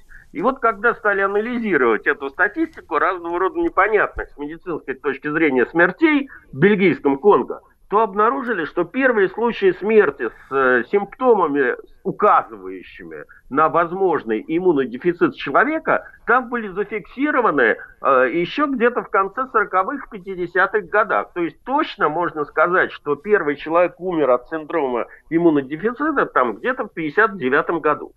И выходцы из этого Конго, скорее всего, и перенесли СПИД из Африки в Карибский бассейн. А оттуда, скорее всего, на рубеже семидесятых, ну, шестидесятых-семидесятых годов болезнь как бы мигрировала в США. А, поскольку кроме переливания крови основным методом инфицирования СПИДом были призваны половые контакты, то и э, на дальнейшее распространение инфекции существенное влияние оказали общественные и социальные процессы, которые в это время э, происходили в США. Ну, вы знаете, что шестидесятые и семидесятые годы – это расцвет сексуальной революции. Э, значит, э, ну и кроме того, кроме того, уравнение в правах как раз чернокожего населения. Уравнение в правах чернокожим населением, смешанные браки и тому подобное. Значит, предполагается, что за десятилетия тысяча девятьсот семидесятых-восьмидесятых годов инфекция ВИЧ широко распространилась по Соединенным Штатам, причем в силу вот этих вот перечисленных причин главными очагами инфекции становились, ну, вот эти вот ежегодные съезды хиппи, где там неизвестно, что-то творилось, фестивали типа Вудстока и ему подобными, где, помимо всего прочего, практиковалась там свободная любовь, там разного рода общины, клубы свингеров и прочее, и прочее. Ну, про, так сказать, распространение наркотиков, там, легких и тяжелых, я просто рассказывать тут не буду за недостатком времени.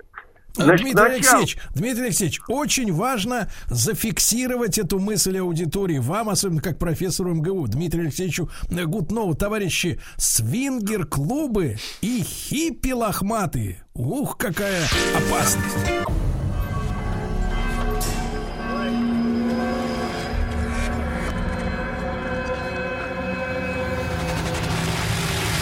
История и болезни. Итак, друзья мои, Вудсток в нашем объективе.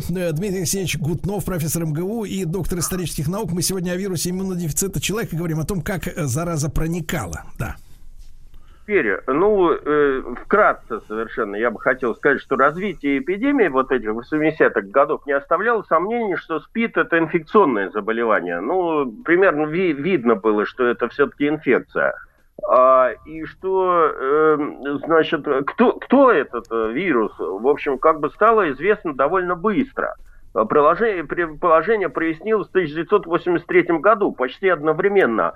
Э, француз Люк Монтанье и американец Роберт Гало выделили из лимфоузлов и крови больных СПИДом, э, значит, возбудители этой болезни, который, собственно говоря, и стал вирусом, это называться вирусом иммунодефицита человека.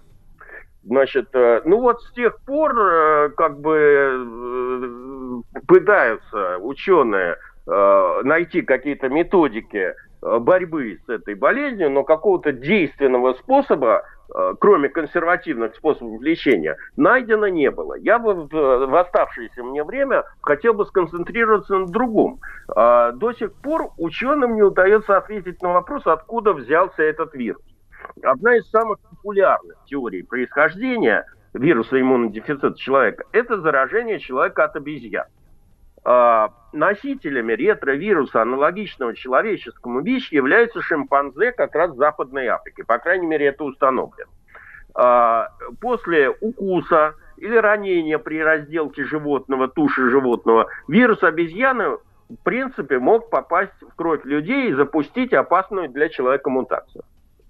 С этой точки зрения виновниками распространения СПИДа являются, с одной стороны, охотники за мясом обезьян, потому что, значит, в Западной Африке, в общем, как бы люди не чураются питаться мясом обезьян. И, соответственно, виновниками являются охотники за мясом этих обезьян. С другой стороны, это, конечно, глобализация, процесс. Потому что... Дмитрий Алексеевич, а тут вопрос, вопрос, а находясь в обезьяне, там последствия-то те же, то есть этот вирус убивает обезьяну? В общем, они переживают это все дело гораздо легче, чем человек. У человека это все ведет к смерти, а там у обезьян как-то это все более, в более смазанном виде. Так вот, почему это все распространилось и перешло на человека? Значит, после того, как с началом широкой разработки, вообще говоря, видимо, эта болезнь циркулировала в какой-то профессионально-социальной категории жителей Конго, ну, например, среди охотников, да, и, в общем, не выходила за рамки каких-то там местных э, сельских общин, деревень и тому подобное. Но тут вмешалась глобализация. Значит, в связи с разработкой полезных ископаемых в Конго появились вот эти вот поселки старателей, там все эти разного рода шахты, вместе с ними скученность населения, значит, потребовалось большое количество рудокопов, ну и, в общем, все, как, как, когда мы смотрим на освоение Дикого Запада в Америке, там появляются там тут же салуны, разного рода индустрии развлечений, ну и потребность в большом количестве мяса, поскольку первые, так сказать, вот эти вот шахтеры были, опять же, те же самые жители Конго, то мясо шимпанзе, так сказать, в большом количестве стало поставляться вот в эти городки или города, и там происходило, началось более интенсивное, как бы, вот это вот заражение людей. Ну а после того, как, в общем, как бы после этого состоялись и Первая, и Вторая мировые войны, в общем, как бы население, ну, миг, миг, миграционные потоки из Конго усилились, и, э, ну, по крайней мере, еще вирусу потребовалось некоторое время. Считается по компьютерному моделированию, что, э, в общем, в современном виде вирус иммуночеловека сформировался в Конго где-то к тридцатым годам. После этого э, болезнь стала интенсивно распространяться среди людей. То есть этот вирус уже окончательно адаптировался к человеческому организму. Первые смерти от СПИДа э, в Западной Африке э, не привлекали к себе особого внимания в силу уже того, что мы с вами обсудили, этих перечисленных нами причин. Ну а потом э, она перешла на другие континенты. Значит, э, считается, что эпидемия СПИДа в США началась через два года после первого описания его симптомов. А через год после этого стали говорить об эпидемии СПИД во всем мире. Могло ли это заболевание за столь короткий срок распространиться по всей Земле? Сегодня ученые связывают причины высокой скорости распространения болезни со скрытым периодом ее развития. Между заражением и клиническими симптомами э, обычно проходит шесть-семь лет. Значит, поэтому, э, из, исходя из этих расчетов, вероятно, начало, так сказать, этой эпидемии, скрытое, приходится где-то на конец семидесятых, вторую половину семидесятых годов прошлого века. И не зная об этом диагнозе, сотни людей заражали этой болезнью своих партнеров там, и разносили эту инфекцию по всей Земле. Значит, ну и что мне остается сказать? Через сорок лет после обнаружения этой болезни ею заразилась, и сейчас считается, по крайней мере ВОЗ дает такие сведения, что сейчас ей болеет шестьдесят миллионов человек. Больше всего, кстати говоря, заражена не Америка, а в Африке, шестьдесят семь процентов из этих шестидесяти миллионов. В Южной Азии и Юго-Восточной Азии восемнадцать процентов. В США, в Китае и в России проживает не более четырёх процентов всех ВИЧ-инфицированных людей. Дмитрий Алексеевич, Дмитрий Алексеевич, и вопрос. Вот нас, нам в связи с эпидемией нынешней, да, рассказывают, что со временем, да, э, так сказать, вирус станет менее агрессивным. А вот в плане ВИЧ это прослеживается, что он стал менее агрессивным? Ну, в общем, скажем так, я не, не могу, вот, не, не обладаю компетенцией вот прям ответить на этот вопрос с медицинской точки зрения, но то, что количество инфицирований сокращается, и даже было э, буквально месяц назад, вот, буквально в этом месяце был день борьбы со СПИДом, и наш светило там, значит, борьбы со СПИДом, академик Покровский заявил, что впервые, так сказать, у нас наблюдается снижение. Да, но, но, Дмитрий Алексеевич, со свингеров мы ответственность не снимаем. Дмитрий Алексеевич Гутнов, профессор, не снимаем. Московского государственного университета. Спасибо огромное, как всегда, товарищи. До завтра. Еще больше подкастов на радиомаяк точка ру.